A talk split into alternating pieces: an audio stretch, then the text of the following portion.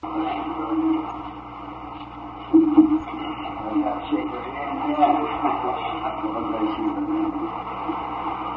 it's so good to be back here, even if it is hot. I believe like one said of the Old Testament, I was happy when they said unto us, let's go to the house of the Lord. Amen. And now, it's indeed a hot evening, and to you visitors that's with us, you can see why Indiana's hard to live down here around in this, this swamp. I tell you, it's only 93 at that. 93. So you see, when you get down to around 120 like it is in Louisiana and Arizona, you can realize what it is then. How you really get in. If that that was here, we'd just perish. That would be all. But it's good to be here to put in this time of worship. After I went home this morning, I just felt real, real good about, I believe that many were healed this morning that, Amen. that don't realize it maybe to this time, but they'll get well Amen. because the word of the Lord was precious this morning God. to our hearts.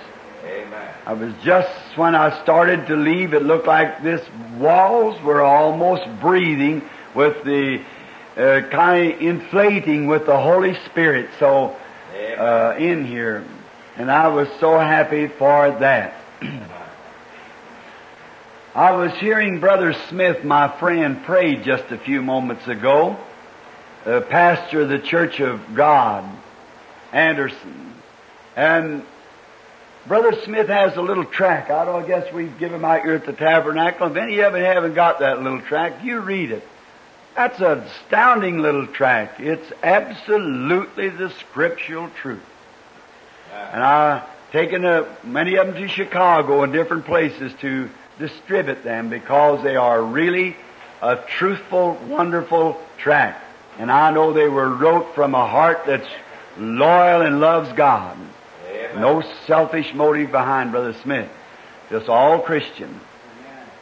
So we are happy to be associated tonight with people of that caliber.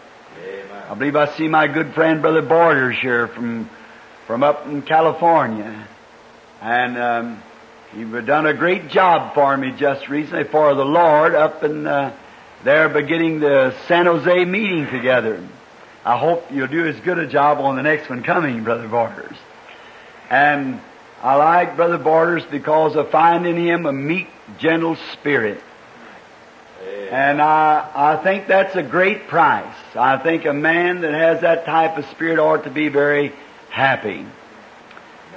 There's so many others in here that I just can't enumerate who they are. I see Brother Collins back there, our brother, and then other ministers, and our good friend Brother Sothmann, his family from northern Saskatchewan, and and I know Brother Evans is here. I haven't seen him as yet, but I've seen his family, and from down Georgia, and there's Brother Palmer there, and from down in Georgia, and and Brother West, I believe from Alabama, Georgia. Where are you from, Brother West?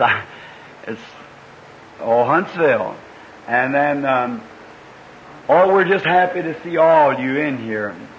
And now, Brother Lyle back there, Wood from the up in northern Indiana, and his loved ones, and I think Brother Charlie's here, my old partner, hunting partner from down in Kentucky, second the best squirrel hunter in Kentucky, second the best squirrel hunter. You'll make me pay for that. all right, and his wife and family, and all of you, Christian greetings. Little brother here, I can't think of his name here, and different ones. But you all know that I sure appreciate you coming out tonight to worship with us at the tabernacle. And now, tonight is an unusual night at the tabernacle. Because it's question and answer night. And that usually comes about once every year or two. And the reason I do that is to keep in mind what's on the people's mind. so that I'll know just what their questions is. Have everybody just throw a question in and then answer it from the platform. Now, in this, I didn't get, I thought it would be very strong, but I got just a very few questions, so it won't take us long to answer them. I was thinking I'd get a whole tray full, but just a very few and very simple. But some of them pertain to doctrines. And in this doctrine, I'll have to answer the question of the people not knowing who they were, because many didn't put their names on the questions. And therefore I'll have to answer it according to the doctrine that we stand for at the tabernacle. Amen. And by doing that, and if it happens to kind of cross up a little wire on some of our visiting brethren or sisters, we wouldn't have that done for nothing. We don't believe in anyone fussing over just little scriptural points. We believe that Christ died to save us all. Amen. And we're all saved through His blood. But as a church and as a, a people's, a congregation, we have to have a doctrine that we stand for in order to be a, a church. And this doctrine that we stand for is the best of our knowledge to the Word of God, the truth of God. Now you have a perfect right to look at it a different way, if you wish to. And therefore, if I, someone asks me questions here, a couple of them are rather steep, and I'd answer now just the best that I know. Now here's the way I try to handle a question. A question, if a person can take just one scripture and can almost make it say anything you want it to say. But the scripture, every scripture is the truth. And it's so perfect until the infinite God who spoke the scripture, it's so perfect that it never has an ending. So therefore it will travel from Genesis to Revelations the same thing. It'll never vary. And then if the Bible is the inspired Word of God, it'll never cross itself up no place. It'll go all the way through the Scripture. Now, many times as I was rather a little rude this morning in preaching Samson and Delilah and a church and worldliness, but I don't mean to be rude, but I mean to be honest. Just as honest as I, my convictions is. Now, in the scriptures, them being the infallible Word of God, I believe that there's only one thing that can in- rightly interpret the Scripture, that is the Holy Spirit. Amen. I believe that's it. And the Holy Spirit who wrote the Scriptures and said they are no private interpretation, therefore if it'll run all the way through the Scriptures, it must be the same Holy Spirit then, all the way through, to interpret it. But now, many peoples in their churches and their faiths have differences, little something that they hold on to that might be just a little contrary. If they are, just do it like I do when I'm eating cherry pie. I never eat the seed. When I hit a seed, I just throw the seed out and continue eating pie. So that's what you do. I see our sister Wooten has her little baby standing there.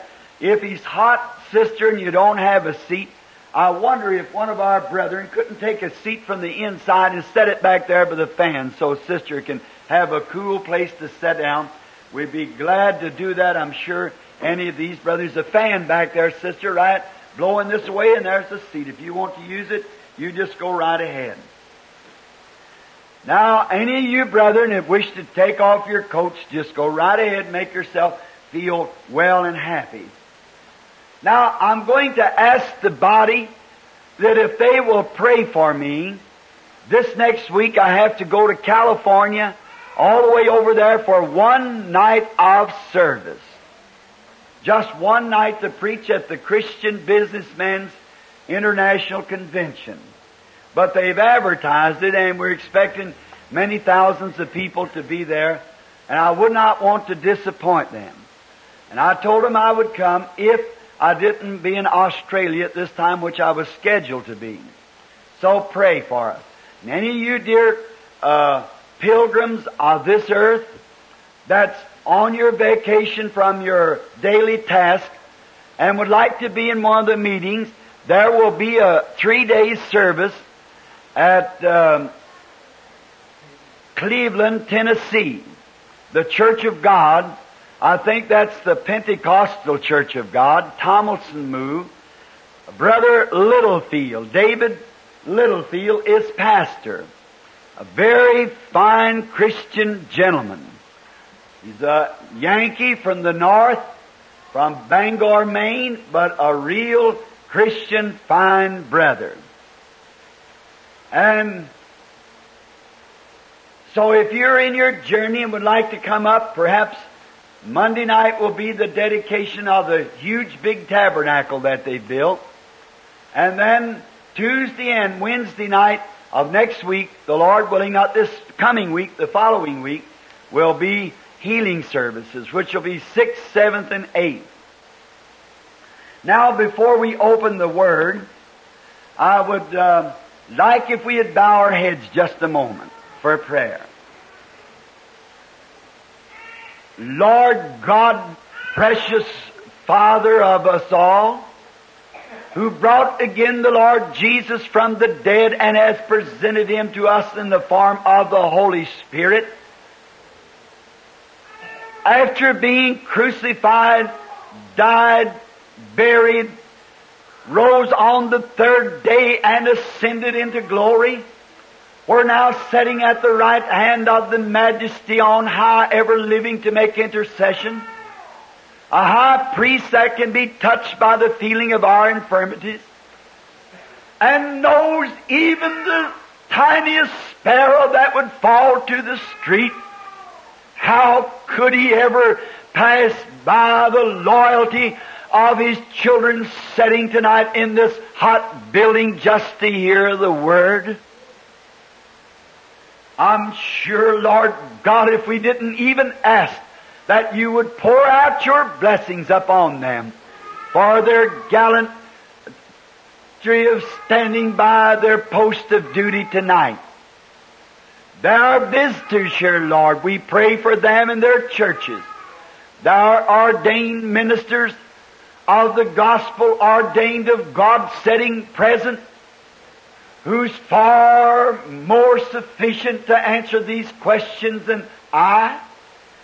And I pray, Lord God, that you let the Holy Spirit come to us tonight and give us the right things to say that would bring joy unspeakable and full of glory to our hearts as we sit together in heavenly places in Christ Jesus, studying the Scriptures, without prejudice, without any ill feelings, but only to know what is truth and to worship the truth.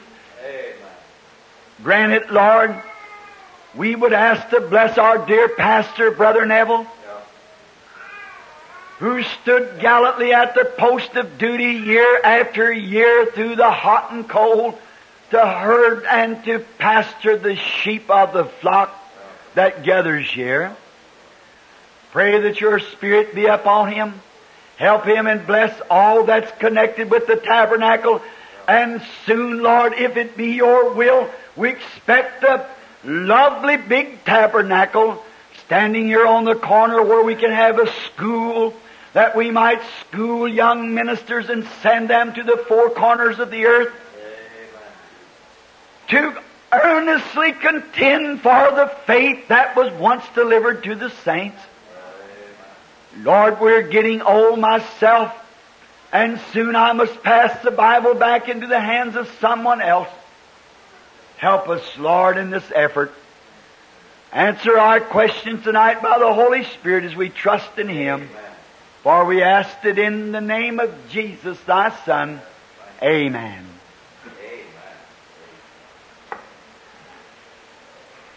I know it's awfully hot, but I never like to pass by a question until I think I have did justly before God to answer it. Now we don't have very many, I never counted them, just a, a very few. But it could be that we might not get to all of them, but we want to if possible. Going to ask this little girl in pink sitting here. Come here, honey. I believe that's Brother Beeler's little girl. I want you to take these questions down there and just mix them up. You know what I mean? Just cross one over the other like this, you know, so then bring them back to me. See? So that I won't mix anybody's questions, you know, thinking I just answered one and didn't get to the other one. I wouldn't want that. Just let the little girl just mix them up together, and then we'll just uh, take the ones right off the top and answer them as we come. Now, if there would be, thank you, sweetheart, if there would happen to be a question in somebody's mind, I want to say that I'd be glad if after I've answered your question and it doesn't seem satisfying, then you just raise your hands and answer. For I also have here the Greek, Hebrew, both Greek and Hebrew in the original Alexan for information of the words. You see, because some of them are asking words. The Hebrew and the Greek also. And now, the Lord help us as we answer. Let me clearly state it. Can you hear me good in the back? Raise up your hands if you can. That's good.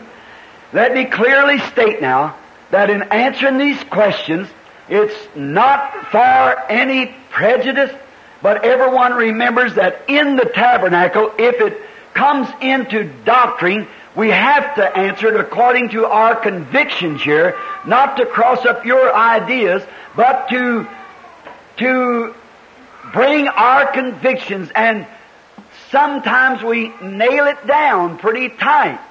So remember, it's only to make it sure to the, the worshipers. Now, the first one on top.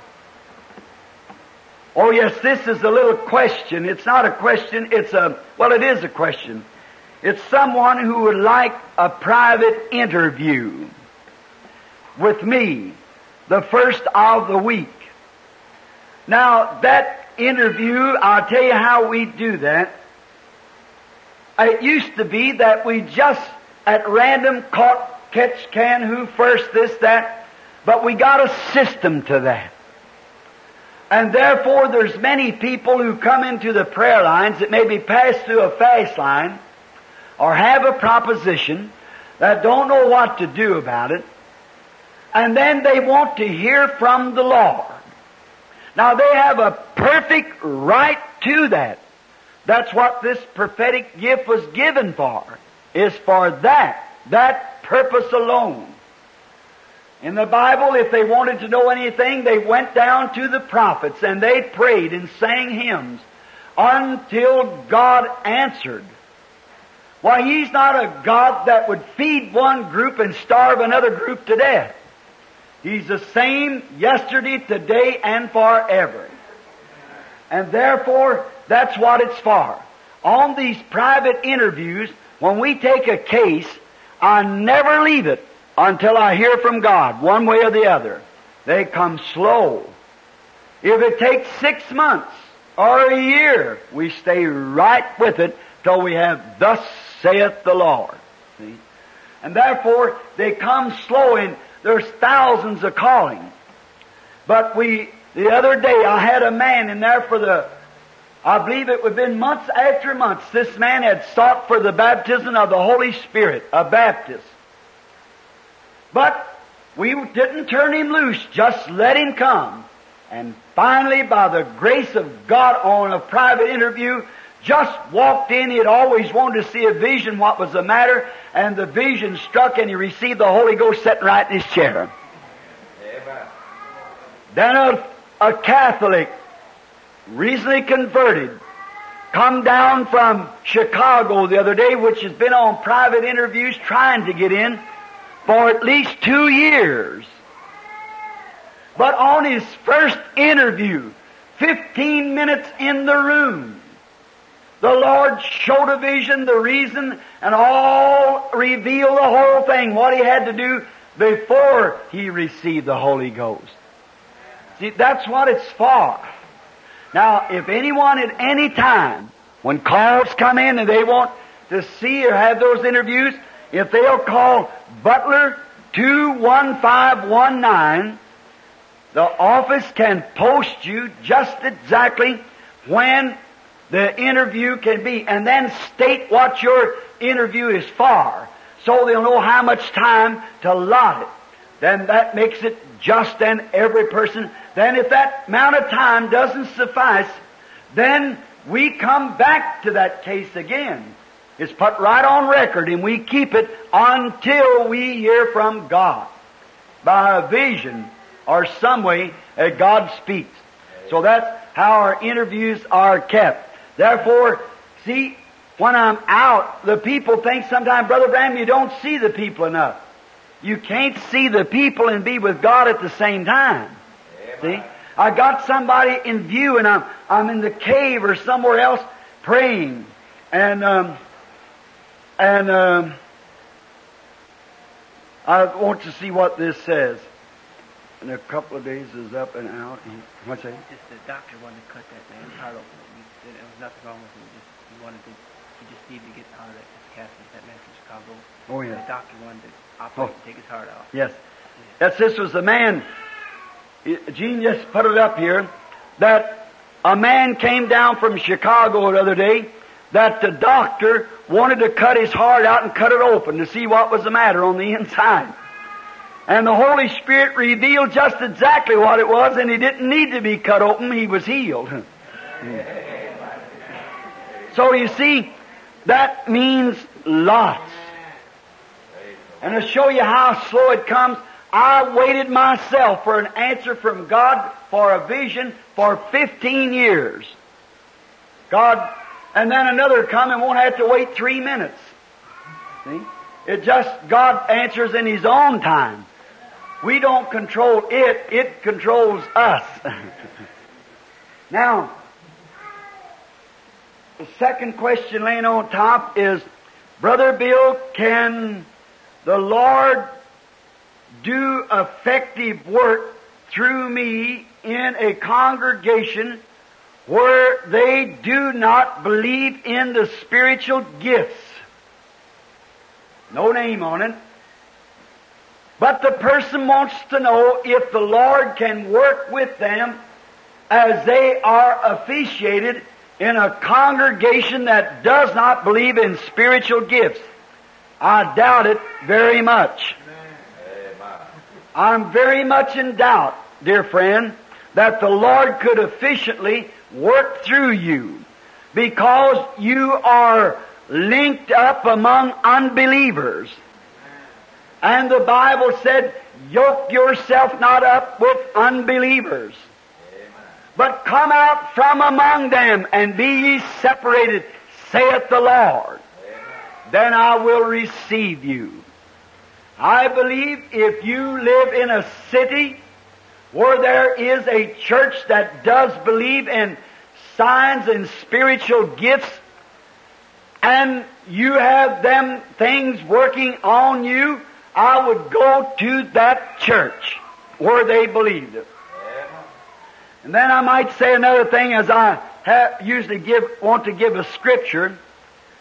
You probably, dear friend, tried your very best to try to get these people to believe. Tried to make them believe. And they simply won't do it perhaps. Then I'm going to give you a scripture that I believe that the Lord Jesus would be pleased with us giving. If you've tried, if you've talked to the pastor, if you've talked to different ones and they completely ignore it and do not believe it, here's what Jesus said in Matthew 7 6 about such. Give not that which is holy unto the dogs, neither cast your pearls before swine, lest they trample them under their feet and turn and rend you. So I do not believe that I would be affiliated with a congregation who did not believe in the full gospel of the Lord Jesus Christ. To believe that He was the same yesterday, today, and ever.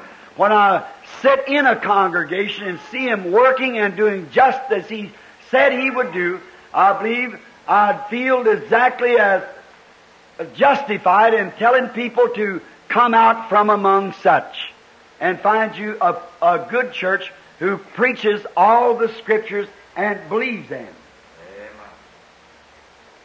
Now, the next question is, is it true that you are not saved unless you have received the Holy Ghost? There could take about a good five hour discussion on that. When you accept Christ as your Savior and are then ready for baptism in water, you have not yet been converted. You're only believing unto repentance.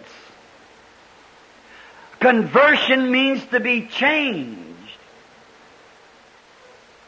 Now, to make this efficient, Jesus said to Peter, who had also followed him for three and a half years, and in the book of Matthew, the 10th chapter, Jesus gave Peter power against unclean spirits to go out and cast them out, to heal the sick, and to preach the gospel. He had power to do this, and in St. John 17, 17, Jesus sanctified Peter through the truth, said the Word was the truth and He was the Word. And then at, before Pentecost, He said, after you are converted, then strengthen your brethren. You are only taking steps to conversion as you believe and are acting. Now I know many of you, my Baptist and Presbyterian friends, disagree with that. Because you go back to this scripture. Now here's where I say I have to nail it down. See? You go back to the scripture, Abraham, Romans 4, believed God and it was imputed unto him or imparted unto him for righteousness. Abraham believed God and God imputed it to him for righteousness upon the basis of his faith to believe. But to prove to Abraham, he gave him the imputation that he was imputed from his sins then he had imparted him from his sins because he had believed he gave him a sign. And there's where you, my dear Presbyterian and Baptist friends, fail to see it. See, he gave him the seal of circumcision as a witness, as a proof that he had received his faith in him. And that's why Paul in Acts 19 said to those Baptist brethren who had Apollos as their pastor, believing the gospel as John had preached it, have you received the Holy Ghost since you believed? You see, they had believed but had not yet been converted. Now we take the wrong, imp, the word of conversion today. We say that a man that's converted is a man that's stopped drinking and everything and goes to church or joins the church. He might join the church, but that's no sign he's converted. He isn't converted until his old life is dead and he is buried in Christ and is risen with him and the resurrection of newness of life. When the Holy Spirit has created in him a living hope of eternal life which only comes through the Holy Ghost. Now, now I know that great scripture, I use it myself. I've got it written here. St. John, the fifth chapter, 24th verse. It's a pet scripture to me. For Jesus said this, Verily, verily, I say unto you, he that believeth on me has eternal life. Let me read it, so that I'll get it just perfectly right. St. John 5. And I want you to listen close now as we go into this scripture. 5 and the 24th verse. Verily, verily, I say unto you, he that heareth my words and believeth on him that sent me has everlasting life and shall not come into condemnation, but is passed from death unto life. He that believeth on me. Now the scripture says that no man can say Jesus is the Christ only by the Holy Ghost. So you cannot believe that Jesus is the Christ until you have received the baptism of the Holy Ghost. You're only testifying or saying what the Scripture says, saying what the pastor says, saying what mother says or some good preacher says, but you don't know it yourself until He has witnessed His resurrection to you. No man can call Jesus the Christ until by the Holy Ghost. Therefore, the question is that a man is saved, I believe, if he's looking towards Calvary and dies in that estate. Certainly I believe he'll be saved. I believe he'd go through if he had not the opportunity before. But depends on you go back to the dying thief at the cross. But remember, that was his first and last chance. You got one tonight. Don't wait till that time. Because it might not be that way with you. You might not have a deathbed confession. I tell you, they're all right. But they're too much of a chance to take a chance on. Don't you wait for deathbed. You let this be your deathbed right now.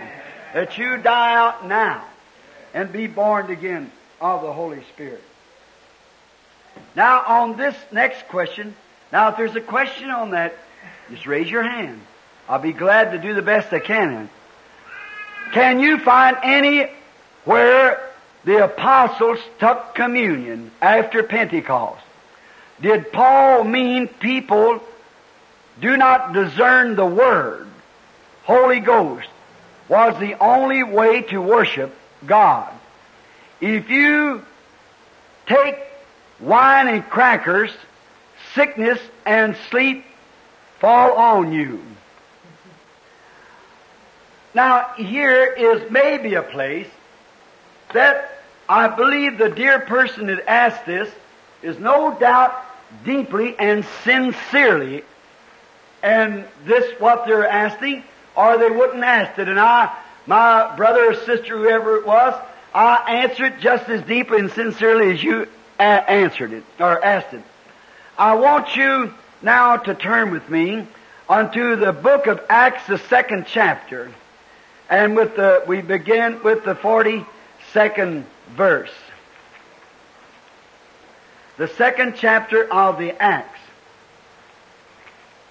And we'll begin, as I said, with the 42nd verse.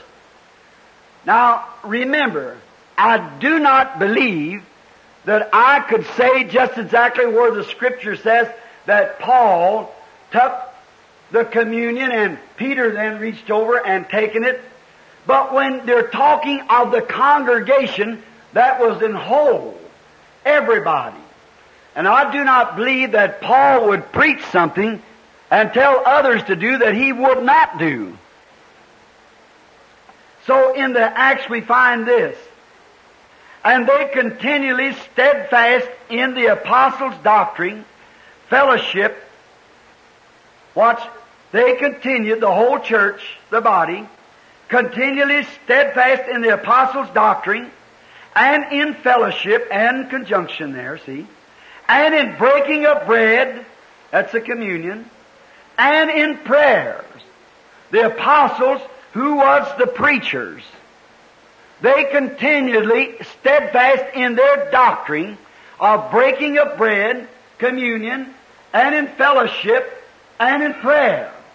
Then if that cuts out communion from the apostles, it also cuts out prayer from the apostles. See?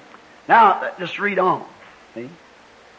And fear came upon every soul, and many wonders and signs were done by the apostles, and all the believers were together, and had all things common, and they sold their possessions and goods and parted them to every man, as every man had need, and they continuing daily in one accord in the temple, that's apostles and all, breaking bread, communion, every time they met, that was the doctrine of the apostles and of the early church that every time they came together, they taken communion. Every time. Now I know you Christian people who go to the Christian church, the Campbellite church as we know it as because there's two of them, one's the Church of Christ and the other's the Campbellite church. You say we take it every Sunday morning. We got the scriptures on it. You have a better scripture on it than the Branham Tabernacle does. The Branham Tabernacle takes it once a month. But the scripture is that as oft as you come together. That's right. That's every time. And they continued daily in one accord in the temple, breaking bread from house to house, did eat their meat with gladness and singleness of heart. See, each time the apostles holding these prayer groups, meetings in the temple, house to house, every time they met, they broke bread, taking the communion. Now, Paul, in 1 Corinthians, we we could also read the 11th chapter, where we use here for a, a communion. I might read it so it might be able to help you. 1 Corinthians, the 11th chapter. Listen to Paul speaking now. 23rd verse. For I have received of the Lord that which I also delivered unto you that the Lord Jesus the same night he was betrayed took bread. And when he had gave thanks, he brake it and said, Take and eat. This is my body, which is broken for you. Do this in remembrance of me. And if the same manner, also he took the cup, and when he had supped, saying, the cup now, this is the cup of the New Testament in my blood. This do as oft as you drink it in remembrance of me. For as often as you eat this bread and drink this cup, you do show forth the Lord's death till He comes. See? It's a communion. I do realize and do agree that the, the body of the Lord, the living Word, is Christ Himself. But these are symbols just like baptism and foot wash and other ordinances of the church.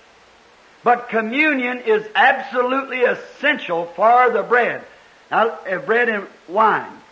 Wherefore, whosoever shall eat this bread and drink this cup of the Lord unworthily. Now, the question was asked here, uh, you taking, you taking wine and crackers, sickness and sleep on you. See, that I believe that the question is that the only worship there is, is in the Holy Spirit. Worshiping in the Holy Spirit. That is exactly the truth. You have to worship, all worships in the Holy Spirit, and Paul's trying to say here that you must be in the Holy Spirit before you do this, or you eat and drink damnation to yourself. Okay? Before you do this. Before the order's carried out. Now, to back that up, I got a writing here of Josephus, where he claimed that the early Christians, after the death of, of Jesus, that they were considered cannibals because they took the body of the Lord and eat it, and they thought they had dug it up and had took it out and was cutting it up by pieces and eating it, which they were taking the communion. See? Now watch. While this scripture, how Paul says here. But let a man examine himself, and so let him eat of the bread. Eat of the bread. Now I know Jesus is the bread of life, that's true, but this is a symbol. Just like baptism. Baptism doesn't save you. Baptism is only a sign that you're witnessing to the congregation that you believe in the death, burial, and resurrection of Jesus Christ. It doesn't save you. Water will not save. You. It's your faith that saves you. But baptism is an order and it must be carried out. Because God can't say be baptized and then turn around and say it doesn't need to be done. He cannot issue taking communion and turn around and say you no need of taking it. You've got to do it. It's an order forever with God. For he that eateth and drinketh unworthily, eateth and drinketh damnation to himself, not discerning the Lord's body. Now, you see there? Comes right back to the Christian that's trying to take communion that's not in Christ, not fellowshipping in the Spirit. He isn't worthy of taking it, and when he does take this communion, he's eating and drinking damnation to himself.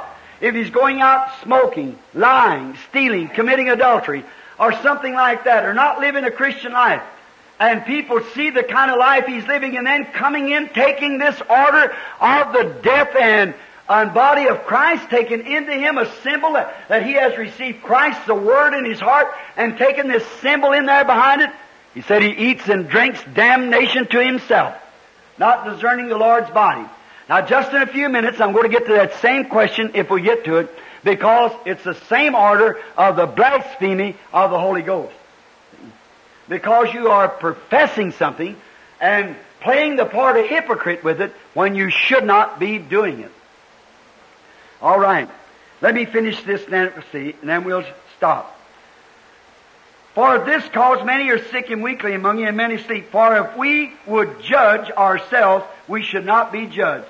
But when we are judged, we are chastened of the Lord, that we should not be condemned with the world. Wherefore, my brethren, when you come together to eat, tarry one for the other.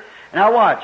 And if any man, any man hunger, don't come in, because in another scripture here they were bringing in meat and so much drink and stuff like that till they were making the Lord's house just a, a place of, of a feast and uh, getting drunk at the Lord's table.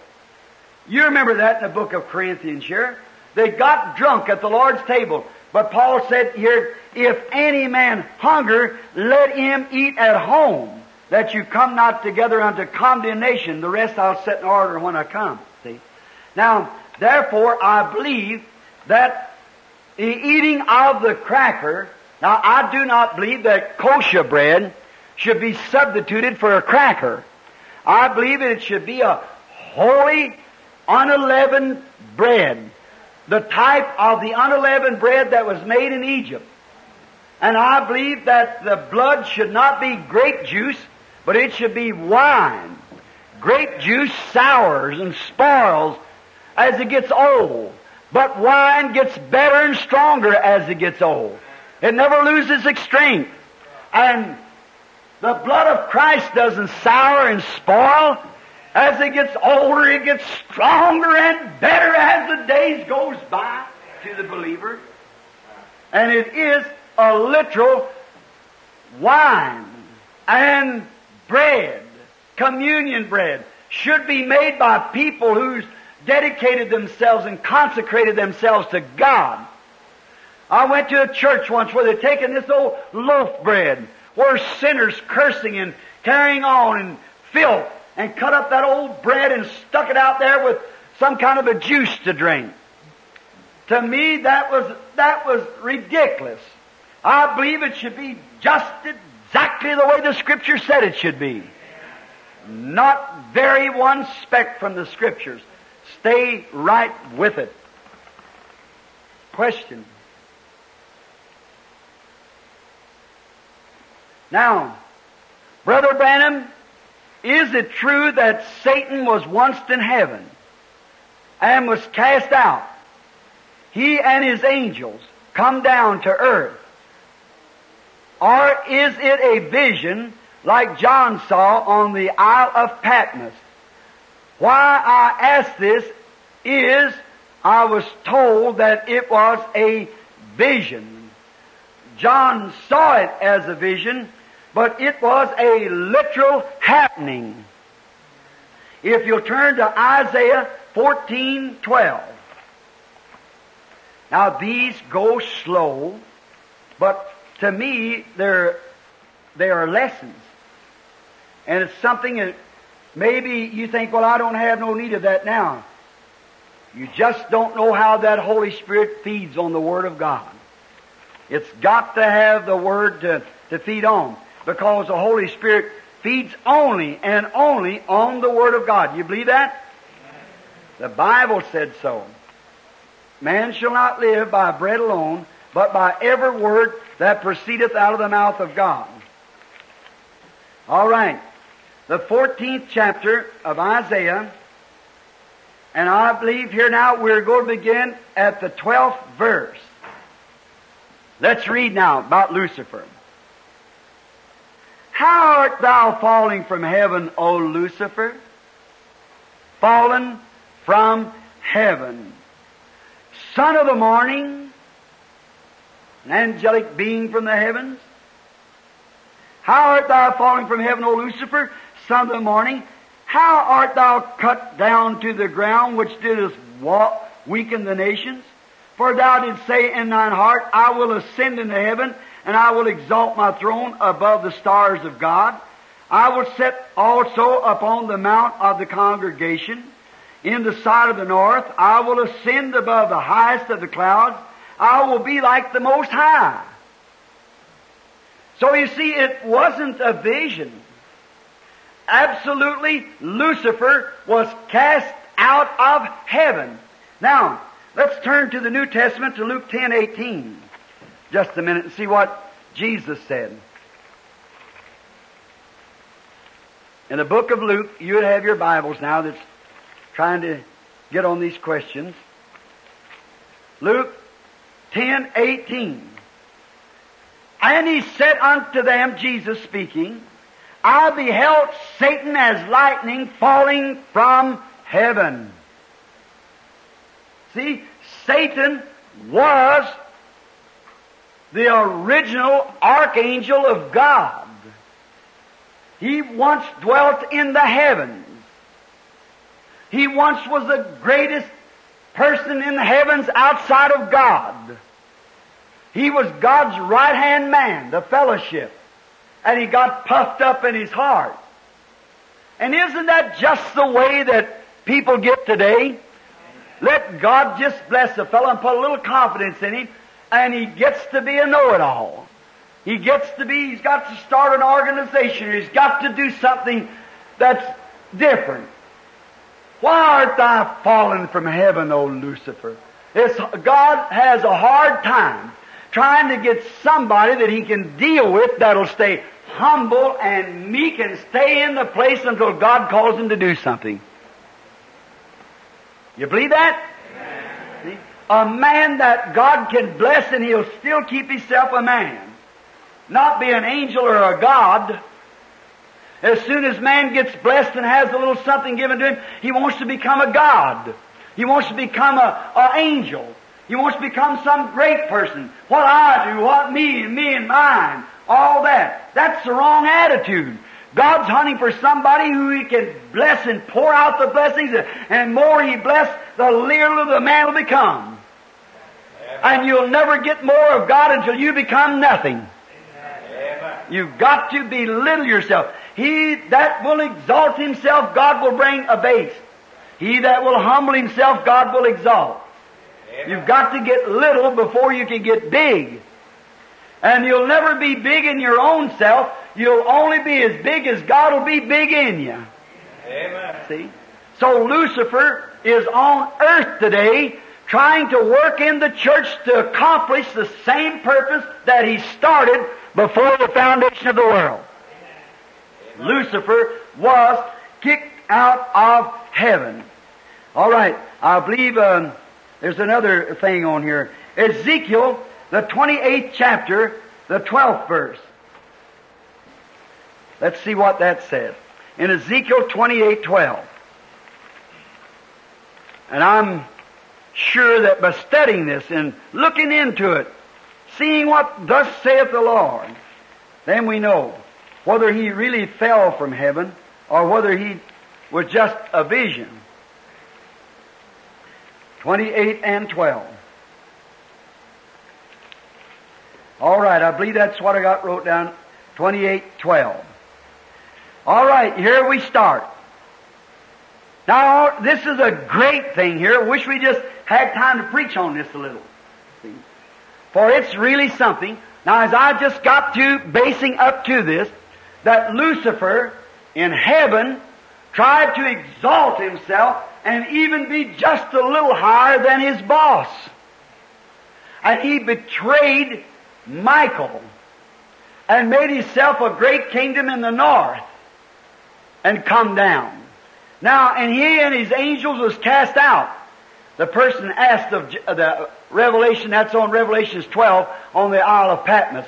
But now notice this here, at the 12th verse. Watch how he sets in the kingdom of man. How many people here understand that the devil controls every nation under heaven? The devil controls the United States. The devil is government of the United States. The devil is the government of Germany. He's the government of every nation under heavens. The devil controls every nation. The Bible says he does. Read Matthew, the fourth chapter. When Satan took Jesus up to the top of the mountain and showed him the kingdoms of the world and claimed them to be his and said, I'll give them to you if you'll worship me. Jesus never said you lied, Satan. He knew they belonged to him. But over in the book of Revelation said, Rejoice, you heavens and you earth, for the kingdoms of this world have become the kingdoms of our Lord and of His Christ. And He shall reign on earth. Jesus know that in the millennium that all the governments and kingdoms will be broke down and He'll be God and ruler over all of them. He know He fell heir to all of it. So therefore He told Satan, Get thee behind me, Satan. For He knew what He had to do. Now listen to this, the Spirit of the Lord on this prophet Ezekiel speaking not to this king, but to the Spirit in the king. Watch this now. You remember this morning when I showed you how in the scriptures that the church got off the wrong track by taking man's organizations? Same thing, Israel got off the track by denouncing God as their king and wanted Saul for a king. And when their real king come, Jesus, they didn't know him. Because his, his preaching and his teaching was so much different from the earthly kings till they didn't know him. And today, when the king of the church, the Holy Spirit, when he's here, and he comes into the church to make the people to be regenerated, to give them new birth. It's so different from these organizations and denominations. So they say, oh, that looks like holy rollers to me. See? It ain't what it looks to you, it's what God's Word says about it. Look on the day of Pentecost, what did that look like? Look at other times when they received the Holy Ghost. What it looked like? Women and man, the Virgin Mary and all of them staggering like drunk men. Just reeling, screaming, stammering lips and other tongues. Carrying on like a bunch of idiots. But they were dying to themselves and the Holy Ghost was coming into them. They set the known world afire. What we need today is men who will die out to themselves and rot out to themselves and burn every bridge behind and surrender everything to Christ. What's the Holy Spirit speaking now to the devil in this king? Look who this fellow was that's governing this king. You remember what I said this morning? My wife said about the woman up there on them bunch of women with them dirty looking vulgar clothes on. See, said they must not have their right mind. A woman's got a right mind, wouldn't expose herself like that. I said, honey, she's just an American. That's all. That's custom here. They'll do it because it's a custom. See, they go by their intellectuals. But your intellectuals, if you go by your head, you're controlled by the devil. The devil took a man's head, God takes a man's heart. the devil makes you look at something you can see. You say, well, that's right. That's right. Reason. Reason it out. But the Bible lets us cast down reasonings. And by faith we believe things that we do not see. That's what God does when He comes upon the human heart. In the Garden of Eden, the devil took the man's head. God took his heart. That's the throne of God where God dwells in the human heart. And now, if it's intellectually, sure, then a man or a woman that's born of God will act like the kingdom they're from. Hallelujah. That would make me shout. Why? Because when you know that you pass from death unto life, because you hate sin and you love God, and you'll stand regardless if you die or don't die. You'll stand that it's wrong and call wrong wrong. Walk upright before God. It shows that your spirit, the life that's in you, is from another place where it's holy and pure, virgin, undefiled. And you say divine healing? Sure. My spirit come from a place where the divine healer is. We're from a land of divine healing. Amen. Say you believe it, God is sure it's from the land where God is. Amen. And we're pilgrims and strangers. Like Abraham and Isaac. When just the, the overshadowing of the Holy Spirit hit them, they went through the land and confessed that they were pilgrims and strangers. They were seeking a city whose builder and maker was God. And now after we've got the evidence of it living in us, how much more should we be pilgrims and strangers? Amen. Walking through the world, turning our head from the evil things because we are of another nation, another people. Certainly. Now watch the evil controls of this world. Now as we read from Ezekiel 28, 12. Son of man, take up a lamentation to the king of Tyrus, and say unto him, Thus saith the Lord God. Now what? He's speaking to the Spirit in the king. See? Thus saith the Lord God, Thou sealest up the sun, full of wisdom, perfect in beauty. Satan, see that? How Satan was the most beautiful of the archangels. Thou hast been in Eden. Now you know the king of Tyre at that time could not have been in Eden. For it was 4,000 years before that. See? Thou hast been in Eden. Who's he talking to? He's talking to Satan and that king. Hallelujah. Brother, I feel religious. When? And then what's these people going to do that blasphemes and makes fun of people under the demonstration of the Holy Ghost? When they make fun of those people, they are blaspheming the Holy Ghost, which is absolutely unpardonable. Amen. Amen. You're not talking to that man. You're talking to the Spirit that's moving in that man. We are to honor one another and love one another and exhort one another. Talk good of each other. That's what we should do. Now listen to this. All right, thou sealest up the sun, full of wisdom, perfect in beauty. Thou was in Eden, the garden of God. Even precious stones was I covering. Sardis, topaz, diamonds, beryl, onyx, jasper, sapphire, emerald, uh, carbuncle, gold workmanship of the tablets of the pipes was prepared in thee in the day that thou wast created. There's Lucifer. He once dwelt in Eden. Now we're going to come back to that question in a minute. Lucifer in Eden. Because we've got the seed of the serpent down here somewhere, which is a very ticklish thing. I thought I'd just hope that's about last. But he was, and the devil was kicked out of heaven, and the very purpose that he tried to purpose in heaven he came right down here on the earth and trying his best to fulfill that what he purposed. He goes to the kings and to the rulers. And when he can get them, then he comes right down to the church and gets the people, or gets the preacher. Then from the preacher he goes right into the congregation and getting the congregation under the same influence, the same devil doing the same things. You know you're a Presbyterian. You'll never be a holy roller. You are this, that, or the other. You couldn't afford to disgrace yourself to be amongst them. Why, you know better than to set them on them little old tabernacles or missions on the street. Well, them people's off at their head. No, they're not. No, they're not. They're just on at their heart. That's all. They're not off at their head. They're just controlled by their heart. God lives in their heart, and they are a peculiar people. A royal priesthood, offering spiritual sacrifice. That's the fruits of their lips giving praise to God.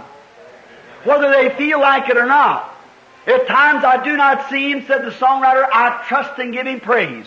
Amen. Say, well, I'd go to church and I'd praise the Lord if I felt like it.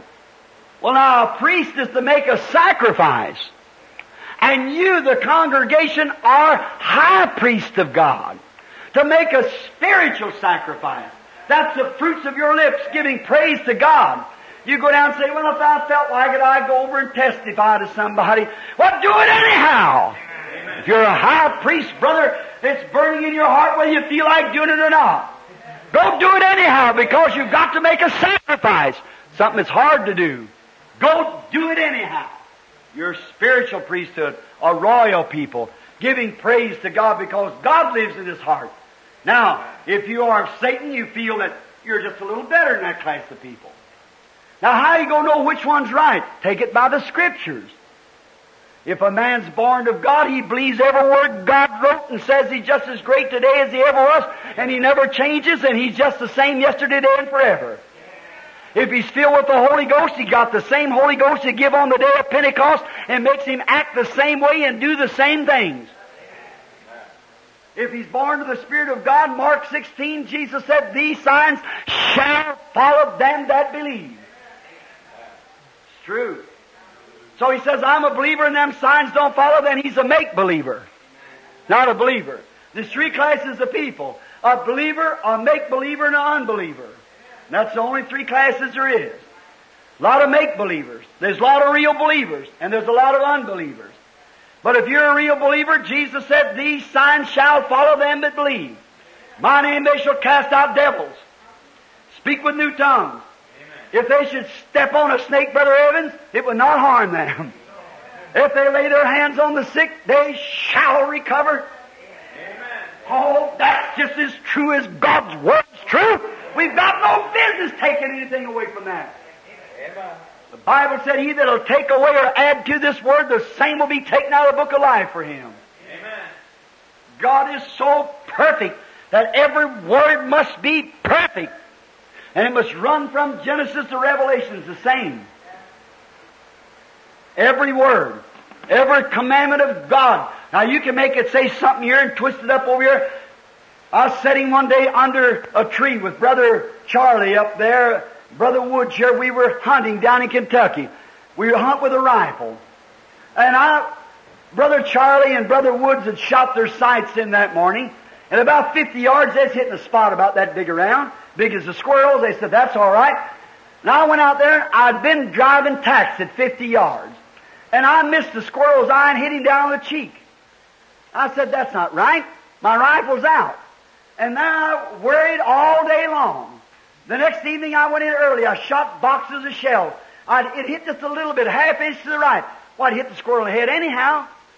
So Charlie and them the next morning is up there and the rifle's just a buzzing just hitting squirrels, and me sitting behind a tree rubbing my hands, saying, oh, what's the matter with my rifle? I got so ashamed of myself till I got down on my knees. I said, Lord God, I don't know what's the matter with me. Why did you make me a little nervous where he was? Why would I be this? There's them fellows up there shooting squirrels as hard as they can shoot. They got a mess of squirrels already. And here I'm sitting behind the tree, rubbing my hands, and one of my my tra- uh, guns not driving a tack at 50 yards. I cried, sat there by the side of a log. And then the Holy Spirit came, not in a voice, but in a revelation, said, I made you that way for a purpose. Why? I can't take the Bible saying something here, like the church says, uh, the Holy Ghost was for uh, just that group back there. The church says so. And the scripture says, whosoever will. I can't make that hit the target. I can't make Calvinism just believe on the Lord and you got eternal security. And Arminianism, that if I just touch not, handle not, taste not, I'd like to do it, but I can't do it. Arminianism is too far away from Calvinism, and they both are wrong. I've got to see where they both got scriptures, but it's got to hit the target. Now, God said one thing in this Bible. It's got to hit the target. It's got to make every ring in that Bible come right straight down to that bullseye. It's got to do it because it's God's Word and He's infinite and it can't change. Hey, man, I love that. Because then you can rest perfectly satisfied that it's God's eternal Word. Therefore, I tried to study it from different scriptures to make it see what it would say.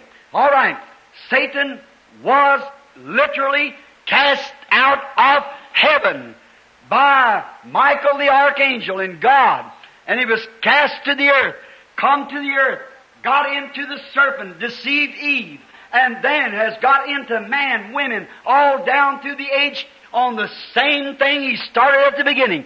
A great big kingdom, prettier than the other fellows. Be governor over all, know it all. Our denomination is the biggest. It's, it's, um, it's predominant over the others. You've heard them say, well, we have so many hundred preachers in our organization. We got the biggest churches there is in the city. The only one thing that spells is S-A-T-O-N to me. That's right. That means the devil to me. When you get man that'll break up and organize and break up brotherhood and say they'll have nothing to do with the little church. I've never seen a person too low yet. I've never seen a person too far in sin yet. I've never seen a woman too stooped or a man too stooped, but what? I would go to him and put my arms around him and bring him out of that if I can.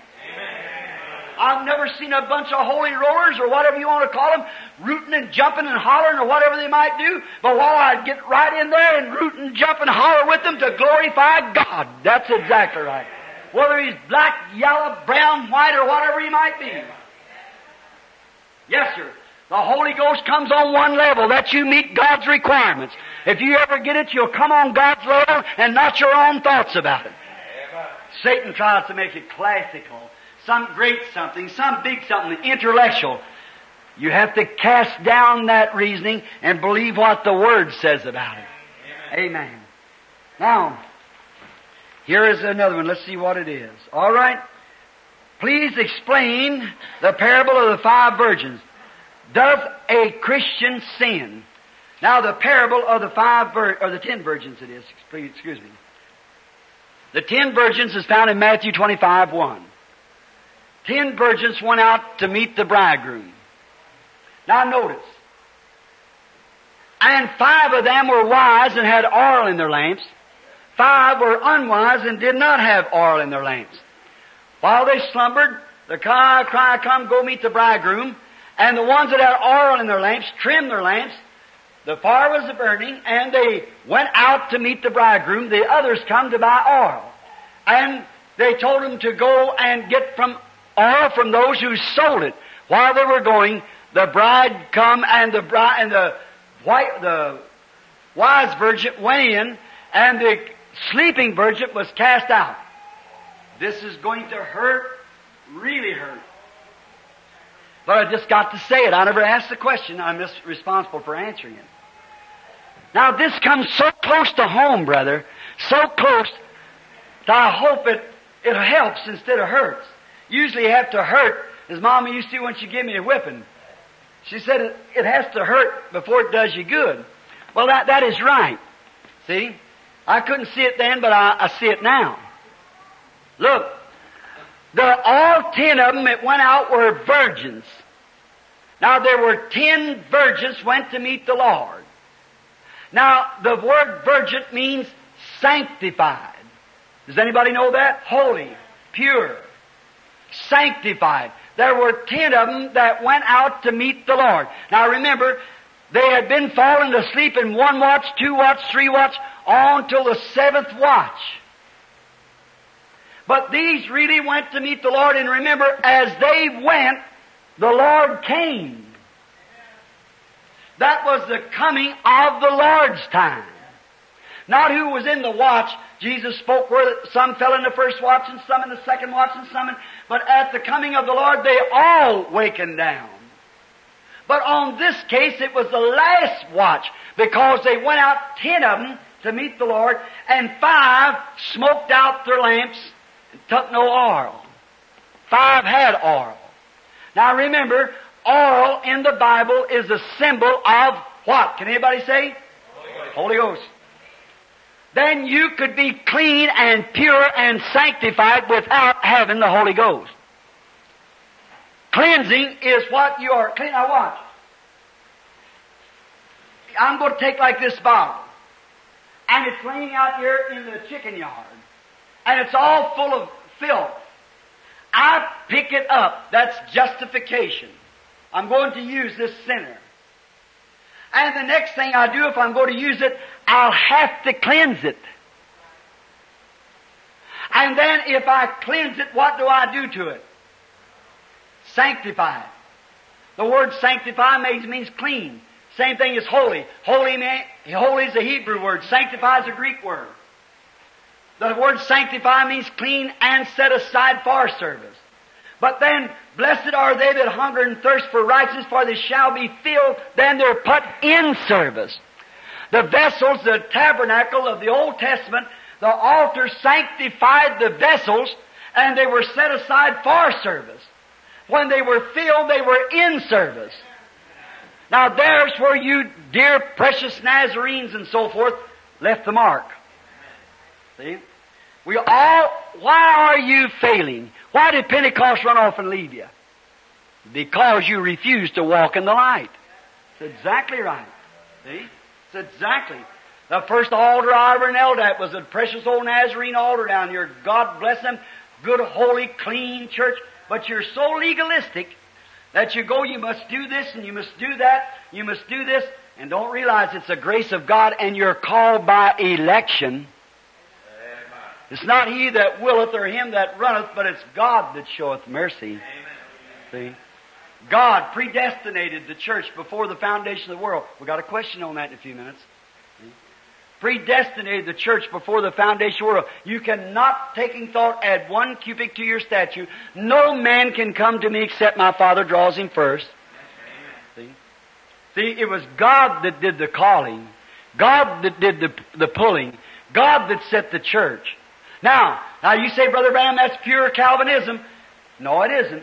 Now wait, I don't believe that God takes a man up and just says, here, I'm going to pick you up and all these Baptists and Presbyterians say, well, I believe on the Lord. I don't have, don't condemn my conscience. No wonder you haven't got nothing to condemn. They say, well, dancing don't hurt me. Drinking a little sociable drink wouldn't hurt me because there's nothing in there to hurt. Telling dirty jokes wouldn't bother me because, why, there's nothing in there to hurt. But I don't serve the Lord because I think He'd send me to hell if I didn't. I serve Him because I love Him. Amen. I serve Him because there's something in me. If you go out and say, well, I have to quit doing this because my church don't believe in it, you're just playing the part of a hypocrite. That's right. But if you do it because that you love it and, and it's a contribution to God and something in your heart making the love of God so greater to you than these things, now you're on the right line. But if I didn't drink, smoke, chew, cuss, do nothing else, I'd still go to hell. Sure. I joined all the churches and was baptized and had my name on all the books and played a good part and lived a good life, except the man be born again, he can't even see the kingdom of God. That's right. Now these virgins, ten of them slowed up. What stumped the Nazarene people was this. Because the Pentecostals took the initial evidence of the Holy Ghost is speaking in tongues. They got him down at the altar and made him say something other over and over until they spoke in tongues. A real true Pentecostal wouldn't go for that. The devil had a lot of things in your Nazarene church too, see? And he's got a whole lot of things in the Pentecostal church. But as far as the baptism of the Holy Ghost, that's the truth. That's exactly the truth. There's a lot of them I know I've heard people speak with tongues. I can't judge. I wasn't sent to judge. I've heard a whole lot of it sound like sounding brass and tinkling cymbals, but I know there's a real Holy Ghost that speaks with tongues. And I know that's right. Yes, sir. But they seen the people come in and say, Glory to God, I got it. Well, that's the same thing. Now, don't call them Pentecostal because they jumped up and down and spoke in tongues and you seen them out there as somebody else's wife or somebody else's husband. You say, is that the Holy Ghost? You Nazarenes shouted all over the floor and done the same thing. You said you had it when you shouted. See? There's no way at all that you can prove it on, by, but by your life you live. By their fruits you shall know them. That's the way it is. The godly life in Christ working with you, confirming the words, signs and wonders of following with a godly life. That's the real thing. Uh, you can have a lot of signs and not the life. You can impersonate the life without the signs. But when you see them both together, then that's it. That's the one. Now, and then remember the bride. Now, I might finish this if you got just a few minutes time to go on it. Look, a woman is going to cut off a dress. She's got a large piece of goods. Let's call it, uh, what? Calico? Gingham or something other. Some kind of a name that you got. Let's say it's silk. And she's got a pattern. And she looks over this big piece of goods. Now it's up to her where she lays this pattern. Is that right? She can choose it from any part of this goods and the whole goods is sanctified. It's clean. See, it's election. God's election. So, what does He do? God takes by election and places this pattern of Christ anywhere He wants to on the goods. Then it's cut out.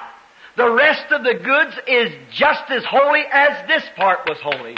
But by choice, God made His choice before the foundation of the world.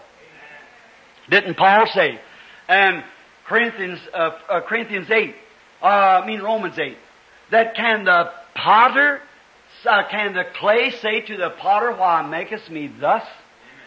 Can God who is just when he could say to Esau or Jacob, before either boy was born or done right or wrong, I hate Esau and love Jacob? It's because that by foreknowledge he knowed what Esau was and what Jacob was. He knows what's in man. Before the foundation of the world, he knowed, he, if you could explain the word of infant, while the word infant, I say there's been a hundred billion tons of gnats in the world. That wouldn't start it. A hundred billion tons of gnats in the world.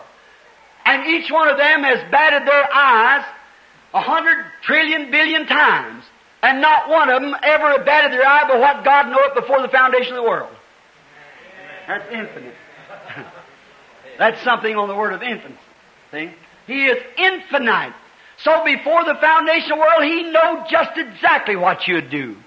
And He sent Christ, not just to be, if somebody, well, if I just quit my meanness and follow Him, or something like that, that isn't it. He knowed who would be saved, so He sent Christ to save that what He foresaw would be saved. That's exactly right. Now the church itself has eternal security. If you're in the church, you're secured with the church. But when you go out of the church, you're not secured. See? Now you stay in the church. How do you get in the church? Joining hands? Writing your name on a book? By one Spirit we're all baptized into one body. That's the church. How? Through Holy Ghost baptism we are sealed in the body of Christ. How long? Until the day of your redemption. Ephesians 4.30, grieve not the Holy Spirit of God, whereby you are sealed until the day of your redemption. Sealed. Oh, Away until the day of your redemption. Now, certainly, certainly that's the Holy Spirit. And now, that church was taken up, and the remnant of the woman's seed, who keep the commandments of God and have faith in Jesus Christ. See? Not the bride, the remnant of the woman's seed. Then the dragon spurted water out of his mouth to make war with the remnant of the seed.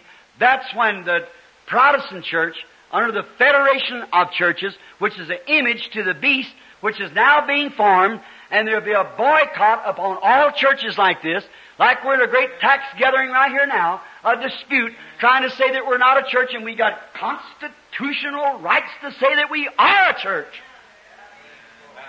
As long as the Constitution stands there, no amendment to that, then we absolutely have the rights. Just as much right as anybody. Our forefathers stood for that. But what have we done? We broke every constitutional laws that they can break, and soon the Federation of Churches which all the churches and denominations are invited into, and the devil's got in and making worldliness and everything, and local church members and so forth, like that, in great congregations and class and society, when the little old church is still down out are being born again in a mess, like any birth is. Still paying the price. Still getting down and dying out, acting the same way they did when they first got born in the day of Pentecost. Same kind of a church down there. They'll be closed and shut out under the Federation of Churches. It'll be a boycott like a union or something. You'll either come in or you'll go out. The mark of the beast is on today. And the, the seal of God is the Holy Spirit. To reject it is the mark of the beast. Ever who sees the Holy Ghost that you're supposed to receive it and don't do it automatically, you take the mark of the beast because there's only two classes to exist. All that didn't have the seal of God had the mark of the beast. So to receive the seal of God is to receive the Holy Ghost. To reject it is to have the mark of the beast. There's the whole thing. That's exactly right.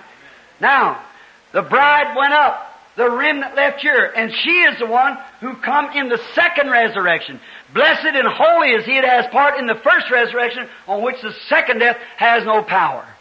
That's right. The second resurrection will be the white throne judgment. Then the church, don't you know, said Paul, go amongst the unbelievers and the lawyers and so forth, when the saints shall judge the earth. These matters should be judged before the church, not before the unjust magistrates and so forth, but before the church our matters should. There you take one another to the law. God pity a man that'll take a Christian to law. That's right. Paul even dared them to do it. Now that's the bride, and there goes the sleeping virgin, left on earth. The wise virgin goes into heaven with oil in her lamp. I know we could stand a lot of time on that, but I got to go to hurry to get through this. Uh, do Christians sin? Absolutely no.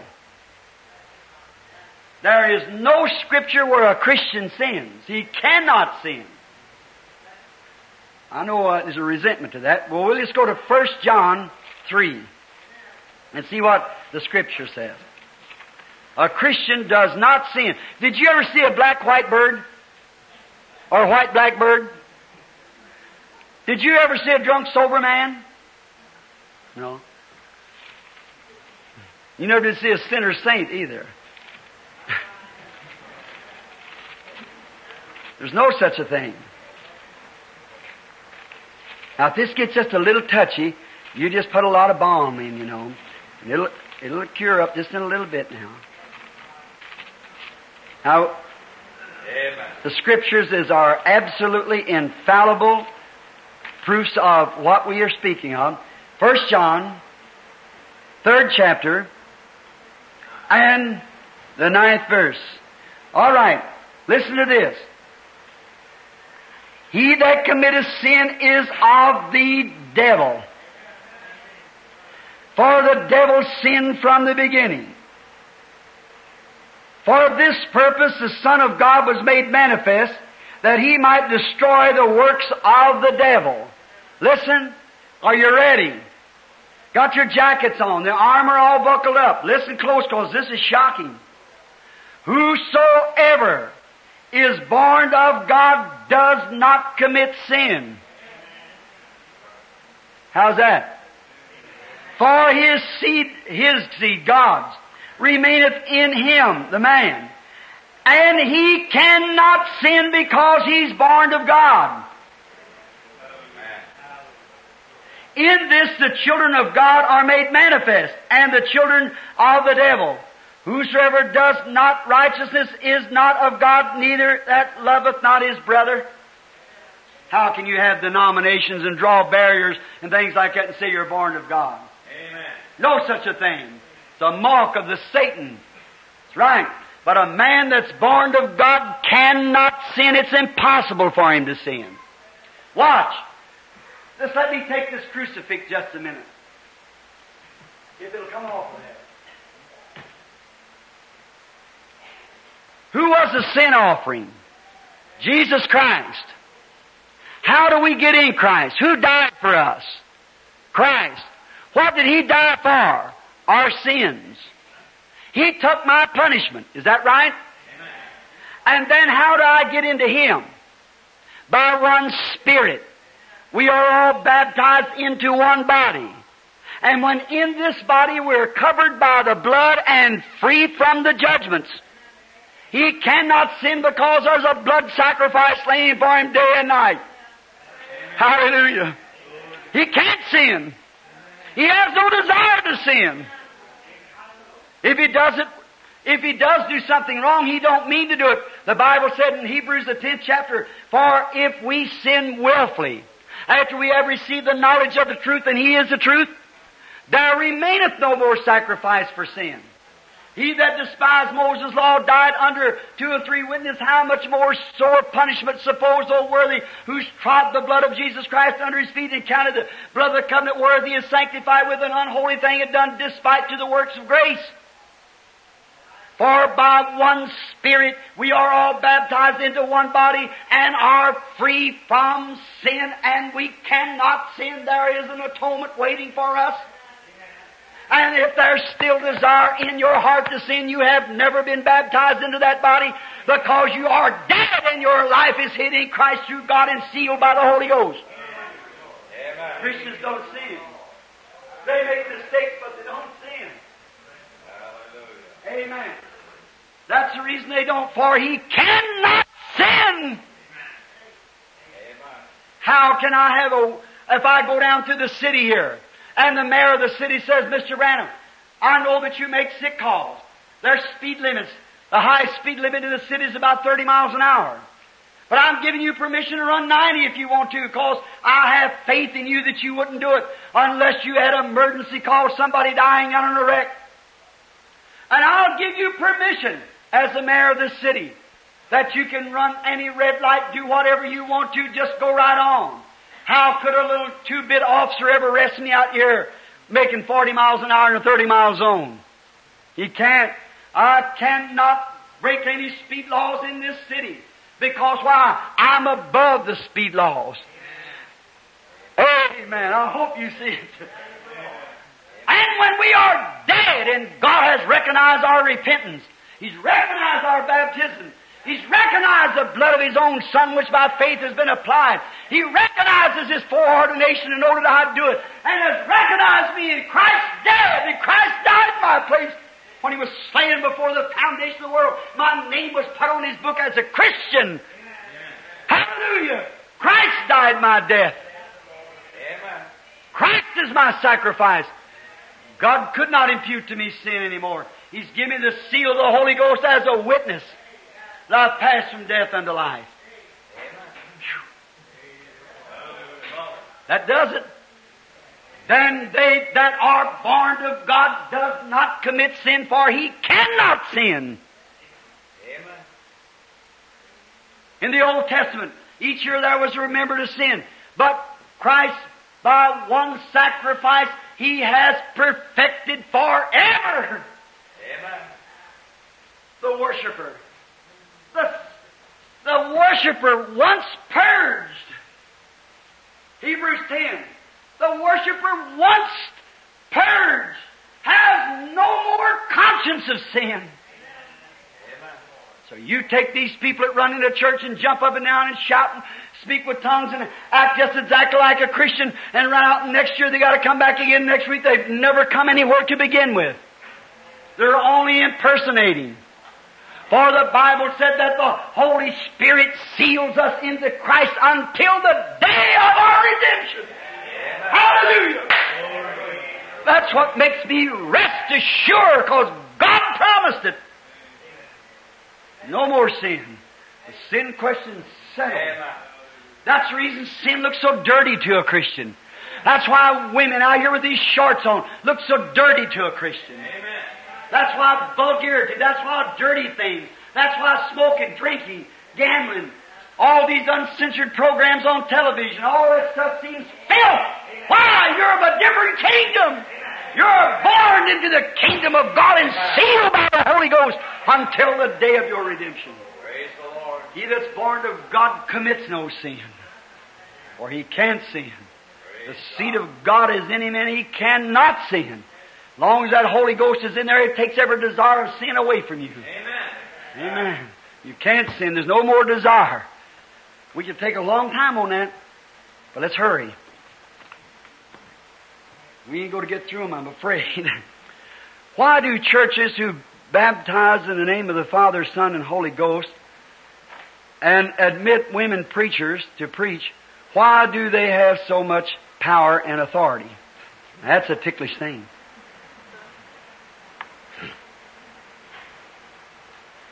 Now, I know that I'm speaking to people that are different with this. But as a Christian, I must say it.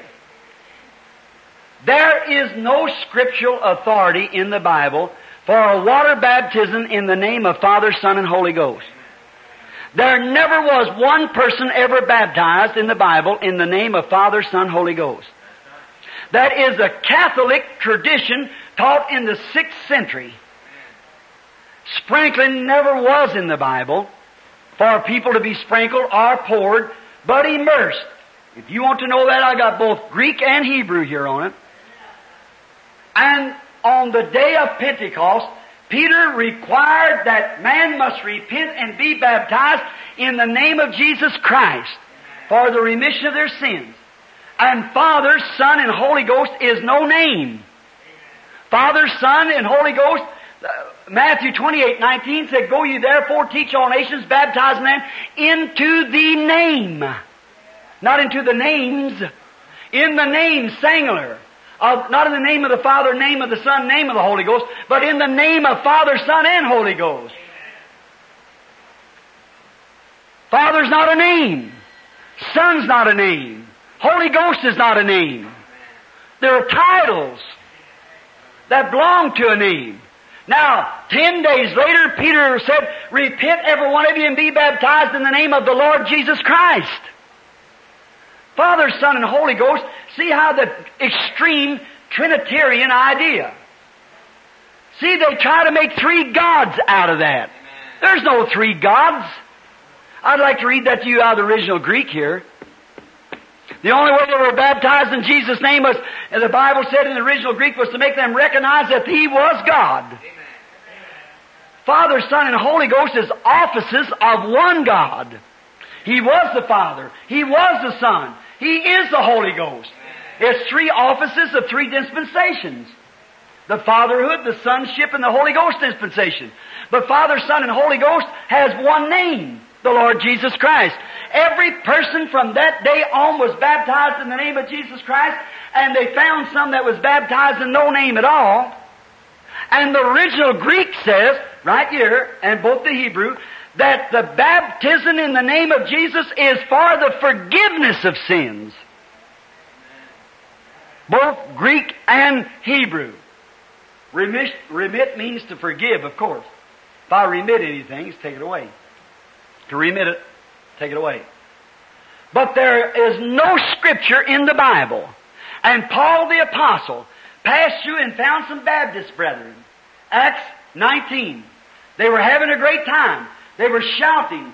They were having great joy and great things and they were preaching, had joy in the camp. Aquila and Priscilla in the 18th chapter had visited these people. Apollos, they were Baptists.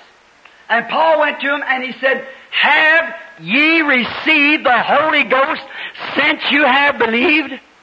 And they said, We know not where there be any Holy Ghost. He said, How was you baptized? I know in the King James says, Unto what?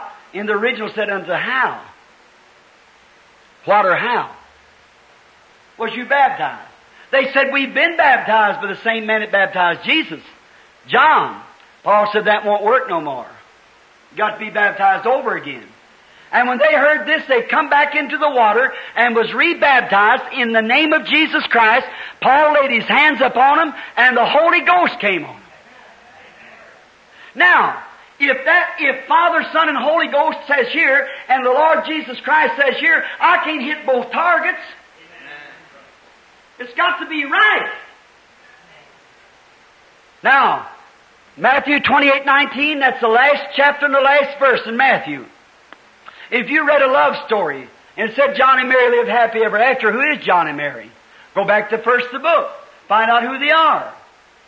See who John and Mary was that lived happy ever after. If Jesus said, go baptize in the name of the Father, Son, Holy Ghost, and Father's no name, Son's no name, and Holy Ghost is no name, then what was he talking about?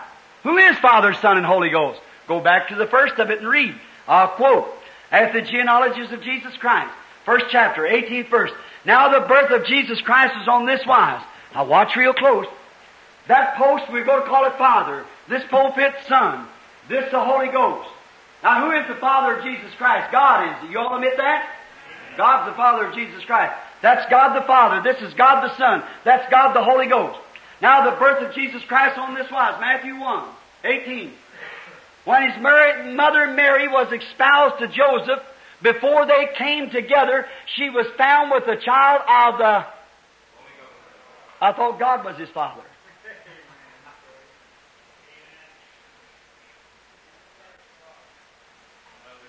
I thought he said God was his father. Then how can God and the Holy Ghost both be his father if they're two different peoples? Two different persons, personalities, any way you want to place it.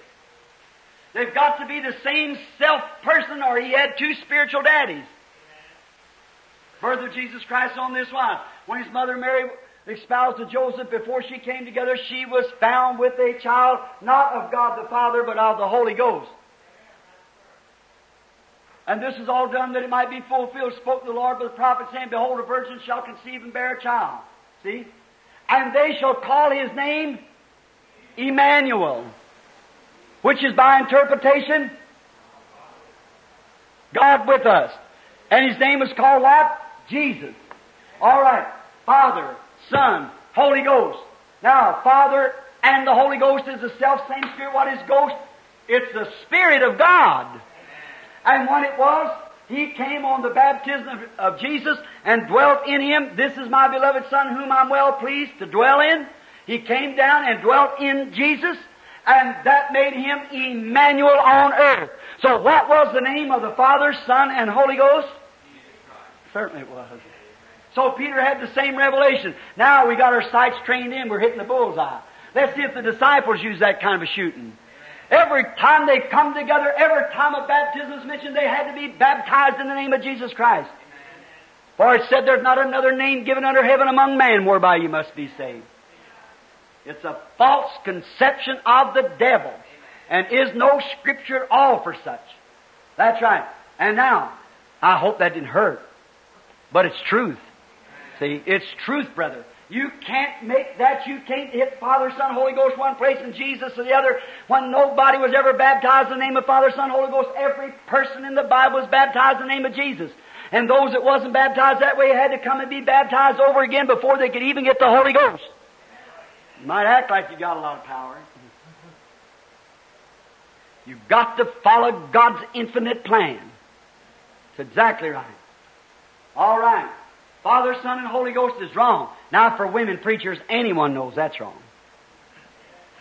If you don't know more than that.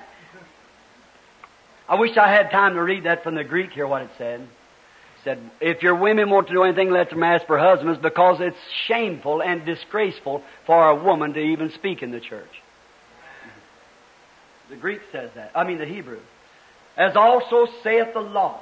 Let them be in silent with all subjections to the pastor. See? For it's sinful and disgraceful for a woman to speak in the church. My, anyone ought to know that. And now, which all the way through the scriptures, and Timothy and different scriptures I have wrote down here, is truth. All right. Now, then why do they have power? You say, why does that do? Look, brother, let me ask your sister, ever who it is, that's asking this question. Look, I have seen some of the most powerful meetings amongst the Mohammedans. Screaming, jumping, take a knife and run it right straight through the heart like this and pour water through it in the back, walk through fire with their bare feet, everything else like that, lay on beds of spikes and, and take a sword and stick it right in your mouth and run it right smack down like that. You can take it yourself and draw it back out and blood on it and everything else. Don't talk about them things, see. That isn't truth. That isn't vindicating anything. See, Jesus said, let me read the scriptures I got wrote out here to you. Matthew 7, 21, 23.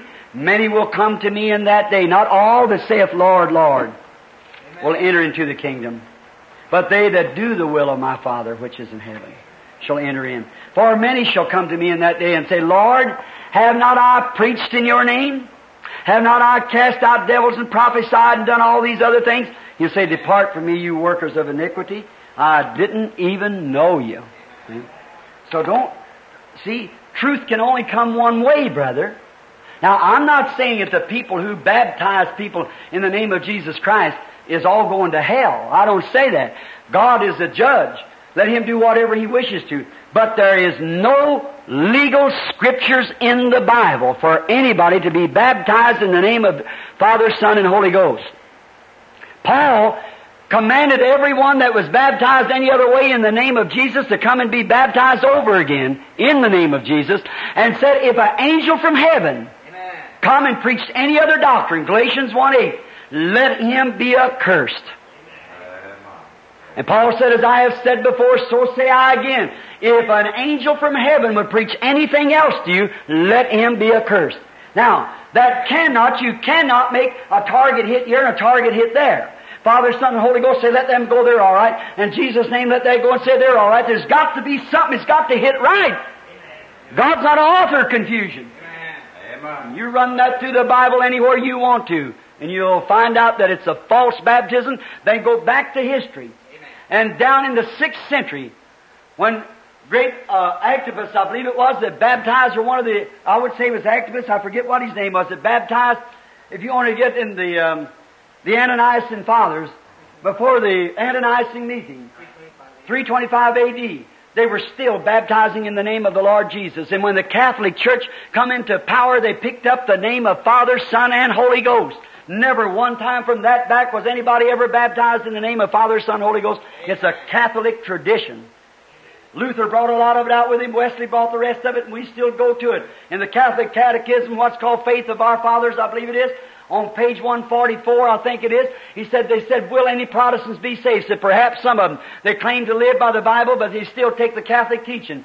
Said the Bible, the early Catholics baptized in the name of the Father and the name of the Lord Jesus Christ. But we, taking the solemnity from that and place it up on the Father, Son, Holy Ghost, and the Protestants recognize it.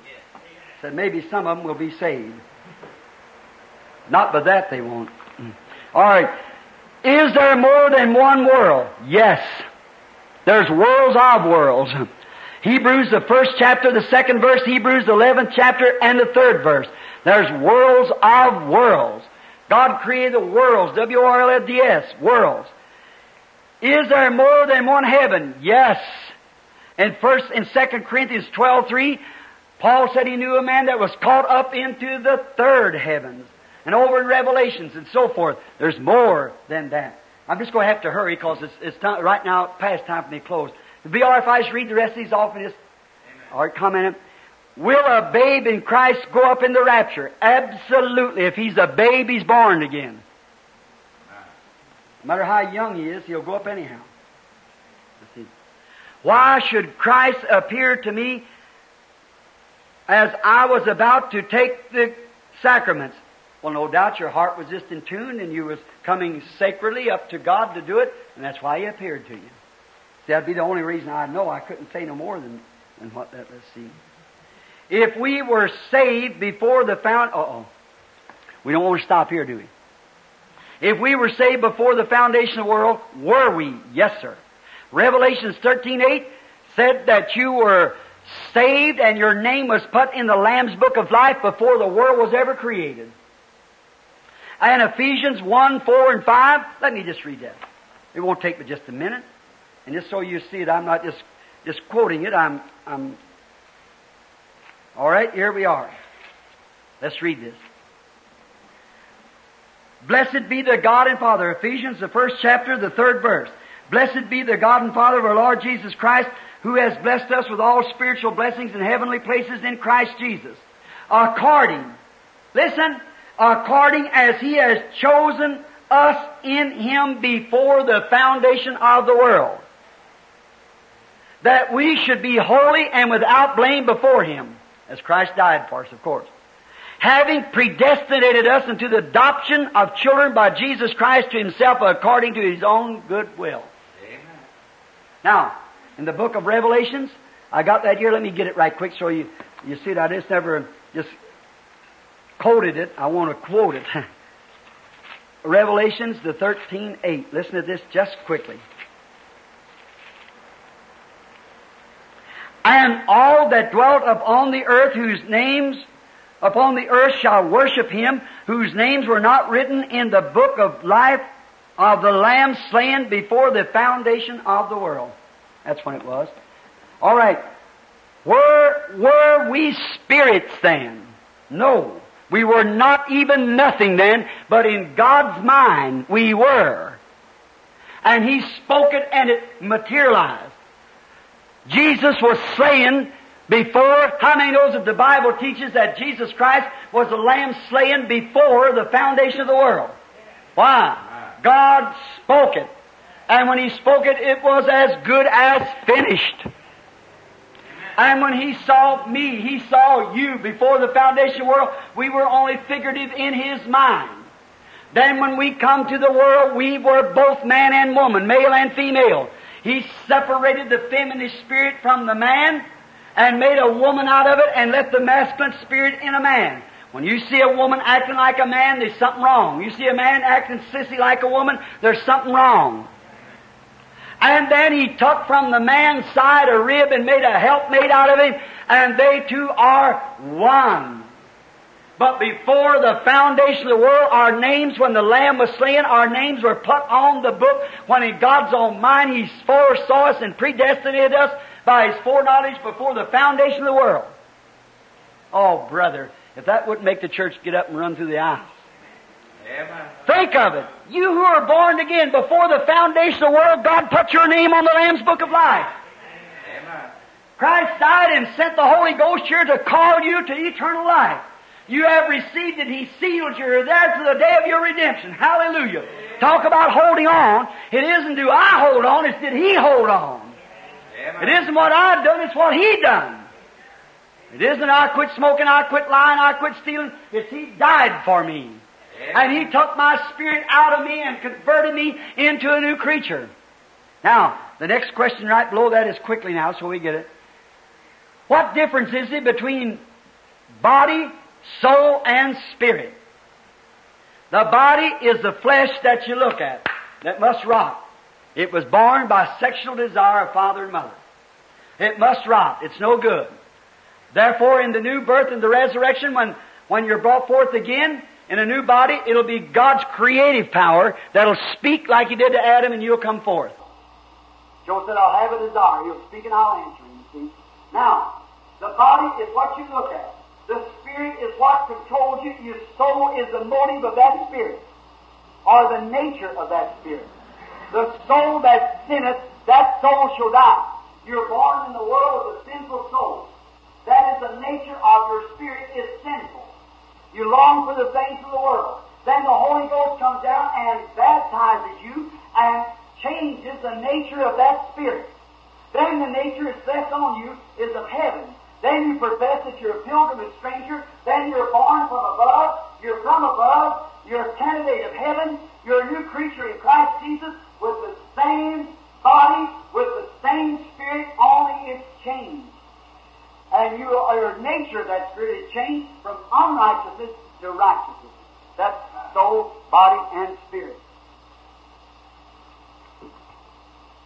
Brother Branham, can any man do the works of Christ unless he is Christ? No. Now, you do you mean, uh, dear person? That's, let me read that again. Can any man do the works of Christ unless he was Christ? That's what it is. Unless he was Christ. Sure. Let's take St. John just a minute. St. John, um, the 14th chapter. And I want you to look at this now if you can catch it right quick. So St. John 14, 12, I believe it is. We'll get it right quick. And look what Jesus said about this. All right? Verily, verily, I say unto you, he, whoever it is, he that believeth on me, the works that I do shall he do also. Any man, if the man himself can't be Christ, but the works of Christ will follow every believer. See? He'll do the works of Christ in any man. He that believeth in me, the works that I do, he shall do. Not I shall do, he shall do. He shall. Not I, but he believes in me and confesses his faith in me and died out to himself, and my spirit dwells in him, and he becomes a part of me. Now that don't make him Christ, it makes him part of Christ with the rest of the church. Alright. He is not Christ because that would be Antichrist, you see. He'd be taken away from Christ, but he can be, do the works of Christ, any believer. Alright.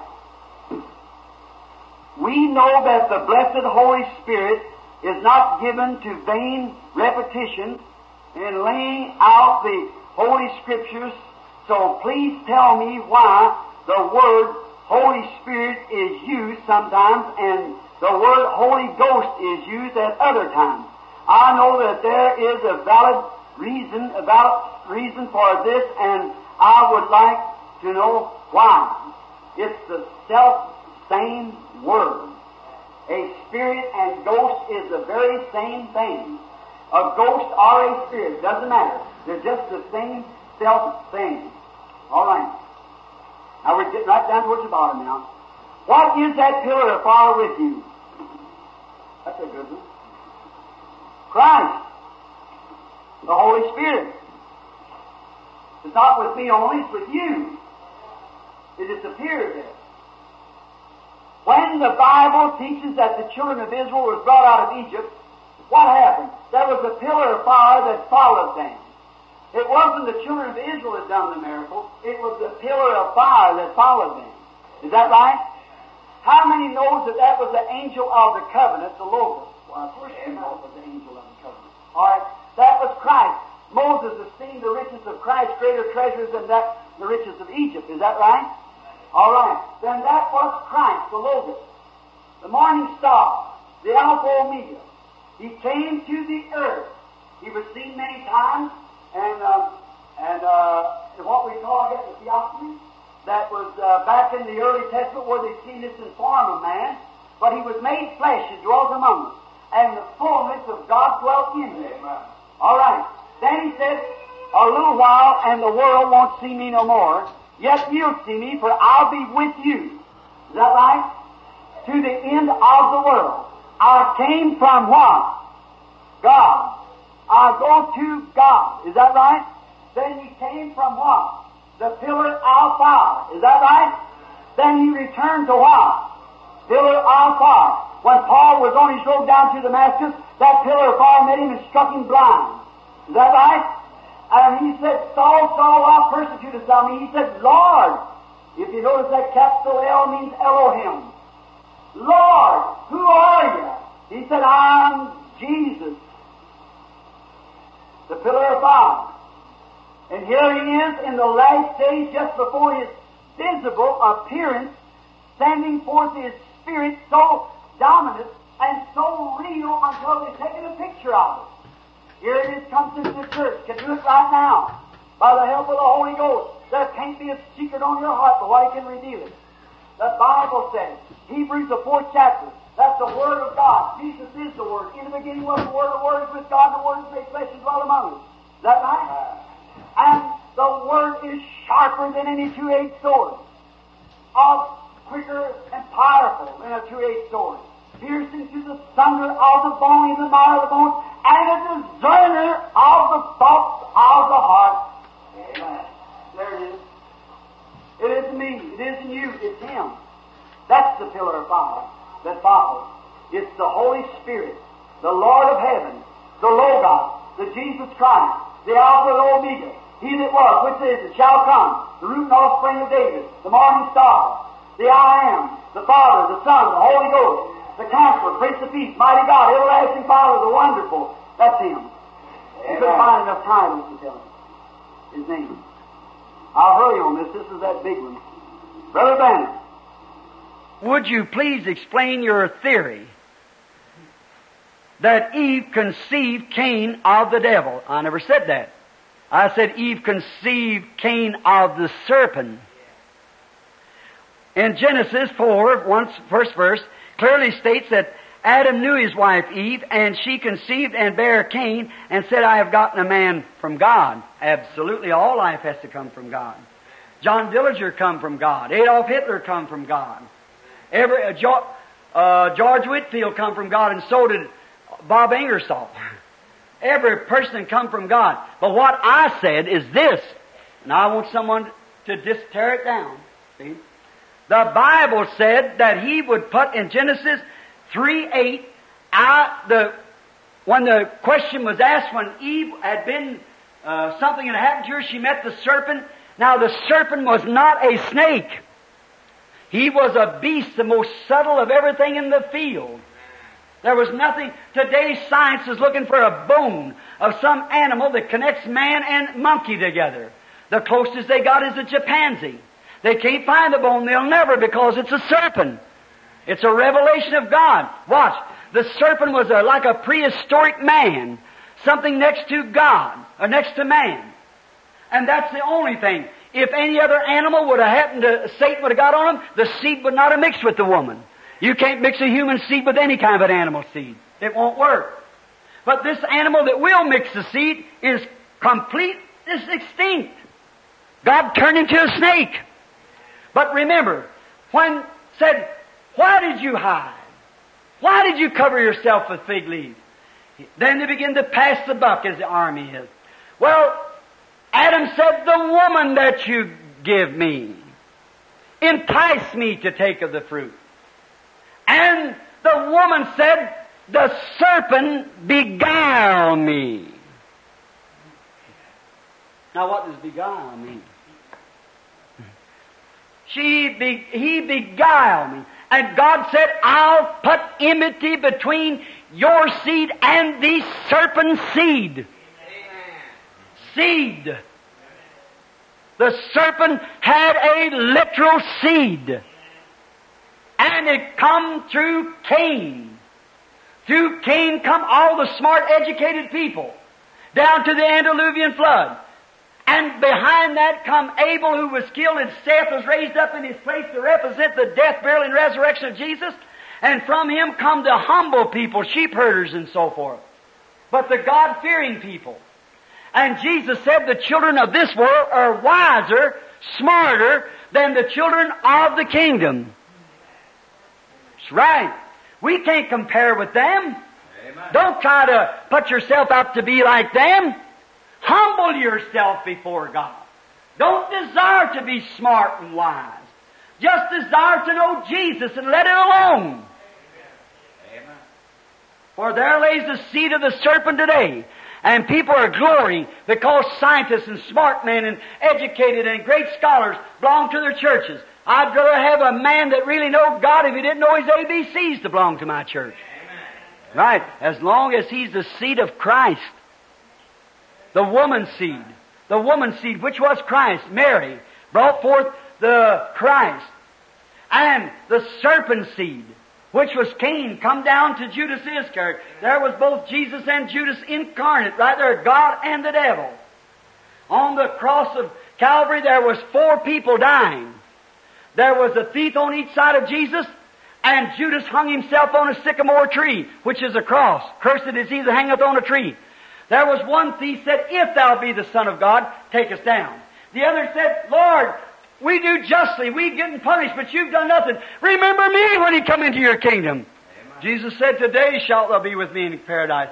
There was the Jesus, the gospel preacher, preaching on the cross. There was Satan going back to hell, taking with him the seed of the serpent, the unbeliever.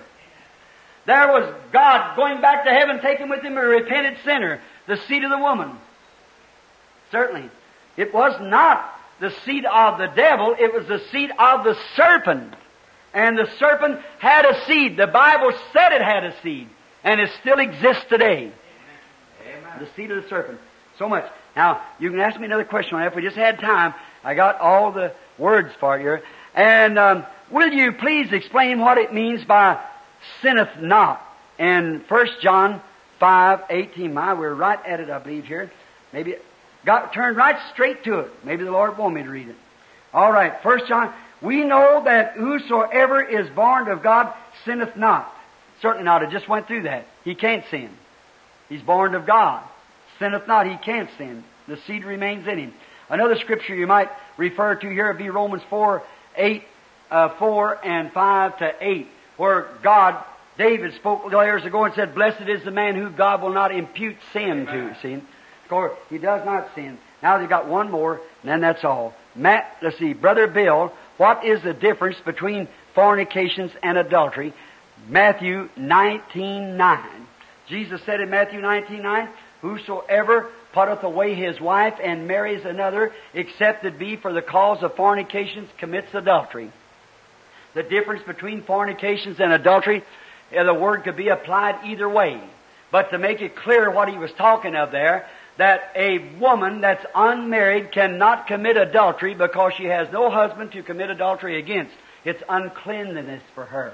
She has to confess that to her husband before they are married if she's did that. If not, and her husband finds it out later, he has a right to put her away because she took a false vow. For the Bible said, be it well, or Ritual says, be it well known to you, I have it in mind, if any couples are joined otherwise and God's word does allow, their marriage is not lawful. I will require and will charge you both as you'll surely answer the day of judgment when the secrets of all hearts shall be disclosed. If either of you know any impediment why you should not be lawful joined together, do you now confess it? There you are. See, so fornications is what a girl, when she lives unclean, that's fornication because she has no husband. But when she's married, and then when she lives like that, she commits adultery against her husband. A woman come not long ago and she said, Oh, I've confessed all that. She was nervous and had a breakdown and said, I confessed all that to God. I said, You have to confess it to your husband. It wasn't God that you committed adultery against, it was your husband. That's right. And if a man marries a woman and she has lived unclean before she marries him, and then she comes to him if they've been married ever so long. And then she comes to him and says, honey, I want to tell you something. I did run out with another man I never told you. Jesus said he has a right to put her away and marry another. Because they're not married in the beginning. Because she falsely told a lie against him. Now there's another thing here. Uh, thank you. Please explain 1 John 5.16. 1 John 5, we got it right here. If any man see a brother sin a sin which is not unto death, he shall ask, and he shall give him life for than that sin not unto death. There is a sin unto death. I do not say that he shall pray for that sin. All right? We go. Let's just take it right back and get it right quick. This is the last one. Let's turn right over to Mark, and this will just explain it exactly what that sin unto death is. There is a sin unto death. And you don't even pray for that sin. How many knows that there's a sin unto death? You don't even pray for it. Take Mark, the third chapter of Mark. And after we find the third chapter of Mark, then quickly we shall have this one scripture before closing. Let's go to 3 and 22. And the scribes which came down from Jerusalem said, He has Beelzebub. They seen him discerning the thoughts of the people. They said, He has Beelzebub, and by the prince of the devils cast he out devils. And he called them unto him and said unto the, uh, to them in a parable, How can Satan cast out Satan? Now, if the devil can heal, how can he do it? How can Satan cast out Satan? If a kingdom be divided against itself, that kingdom cannot stand. And if a house be divided against itself, that house cannot stand. And if I and if Satan rise up against himself and be divided, he cannot stand but has an end. No man can enter into a strong man's house and spoil his goods except he will first bind him, the strong man, and then he will spoil his goods. How can ye go out into there, into them hearts and find what? See, blessed be of God. Verily I say unto you, all sin shall be forgiven unto sons of man, and blasphemy, wherewith they whatsoever soever they shall blaspheme. But he that shall blaspheme against the Holy Ghost has never forgiveness but is in danger of eternal damnation. That's separation. Because, why did he say it? Because they said he has an unclean spirit.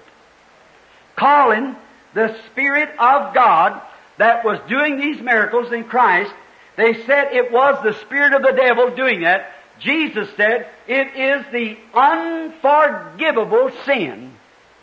And if you see a man praying, don't pray for him. If he's making fun of the Holy Ghost and talking against the Holy Ghost, you are forbidden to even pray for such a person.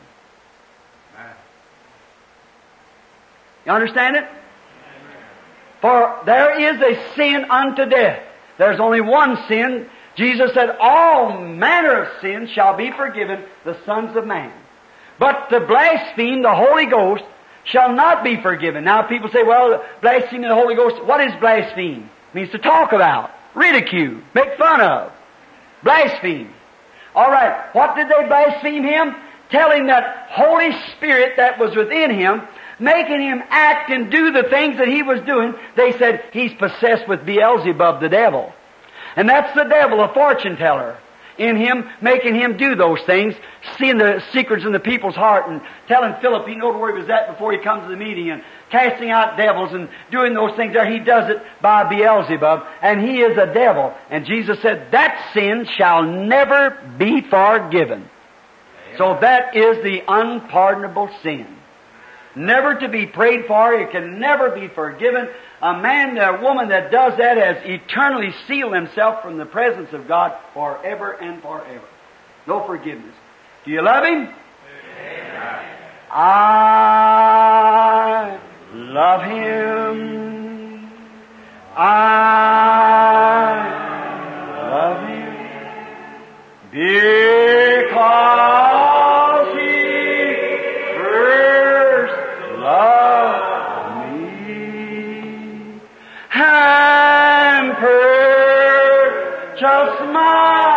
salvation on Calvary's tree. Listen, you've been so nice. And these has been rugged, and it's been a long time. Now you've been sitting in this church since 7.30, 8.30, 9.30, two and a half hours sitting in this hot church. You didn't do that just to be sitting there. And I guess 98 or 99% of the congregation is stuck right in their seats since that time. I want to say this. Jeffersonville, I feel this, that it's sinned away its day of grace. I do that. I believe the whole United States has. But I've got some of the most loyalist friends that there is in the world right here in Jeffersonville. I've got people here that would die by me. Now, a hot night like this, the strangers that's in our gates, tell me where a person would sit just to be sitting. To hear a person perhaps speaking on scriptures that they don't even believe the way I'd explained it. But they're reverent and godly enough to sit and listen to it. Long may you live when the stars is turned to dust. Amen. May you live on in Christ Jesus. May God supply everything that you have need of. May He give to you the desire of your heart.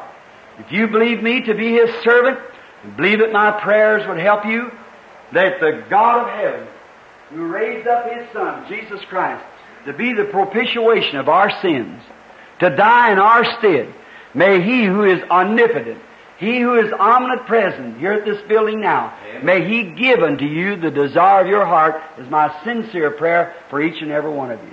And in a land where the sun will never light on you again to scorch you, where the hot winds will never blow, I hope to have years times millions of years to sit with each one of you in the kingdom of God and talk over the eternal things Amen. of this night and things how we sit together. I mean that with all that's in me, all my heart. I pray that God will give that to you, each one.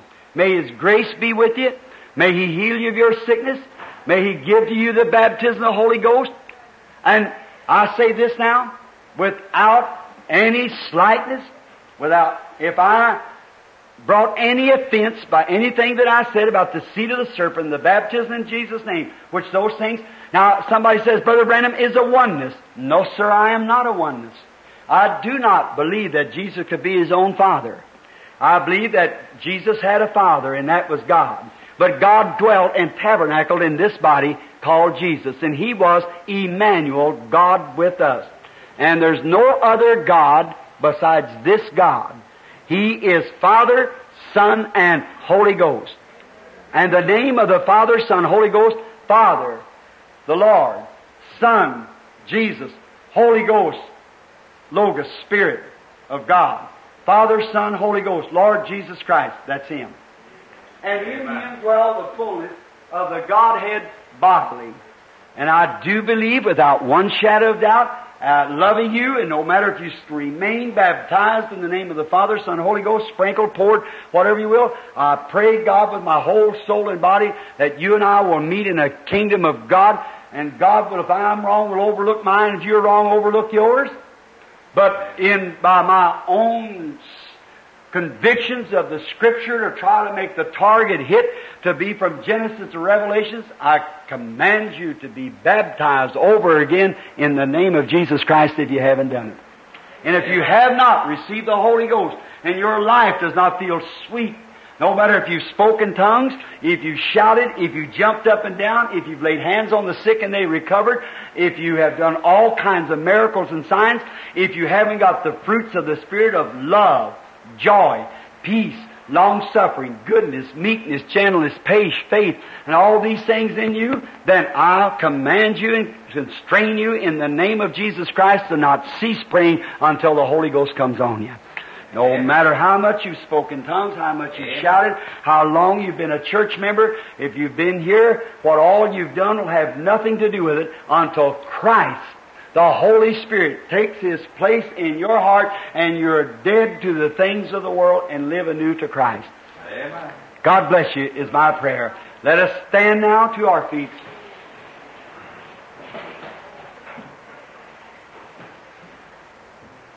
Oh, this is a nice congregation. You've been so good, I just hate to leave you standing like this.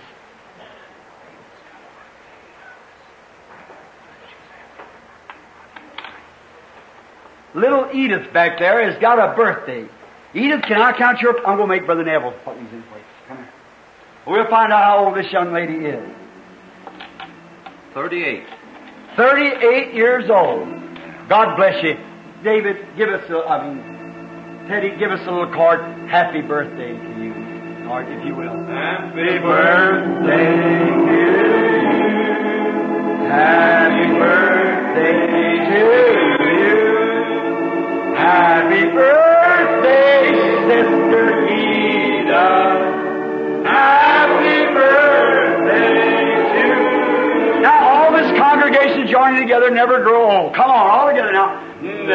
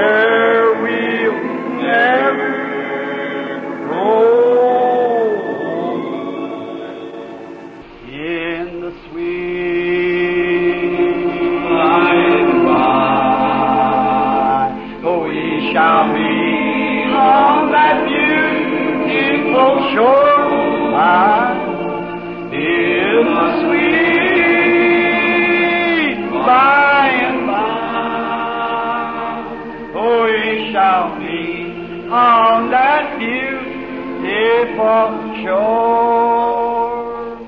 You love him? Amen. Oh, he's wonderful. Just so good. So kind. Got a little dedication of the baby?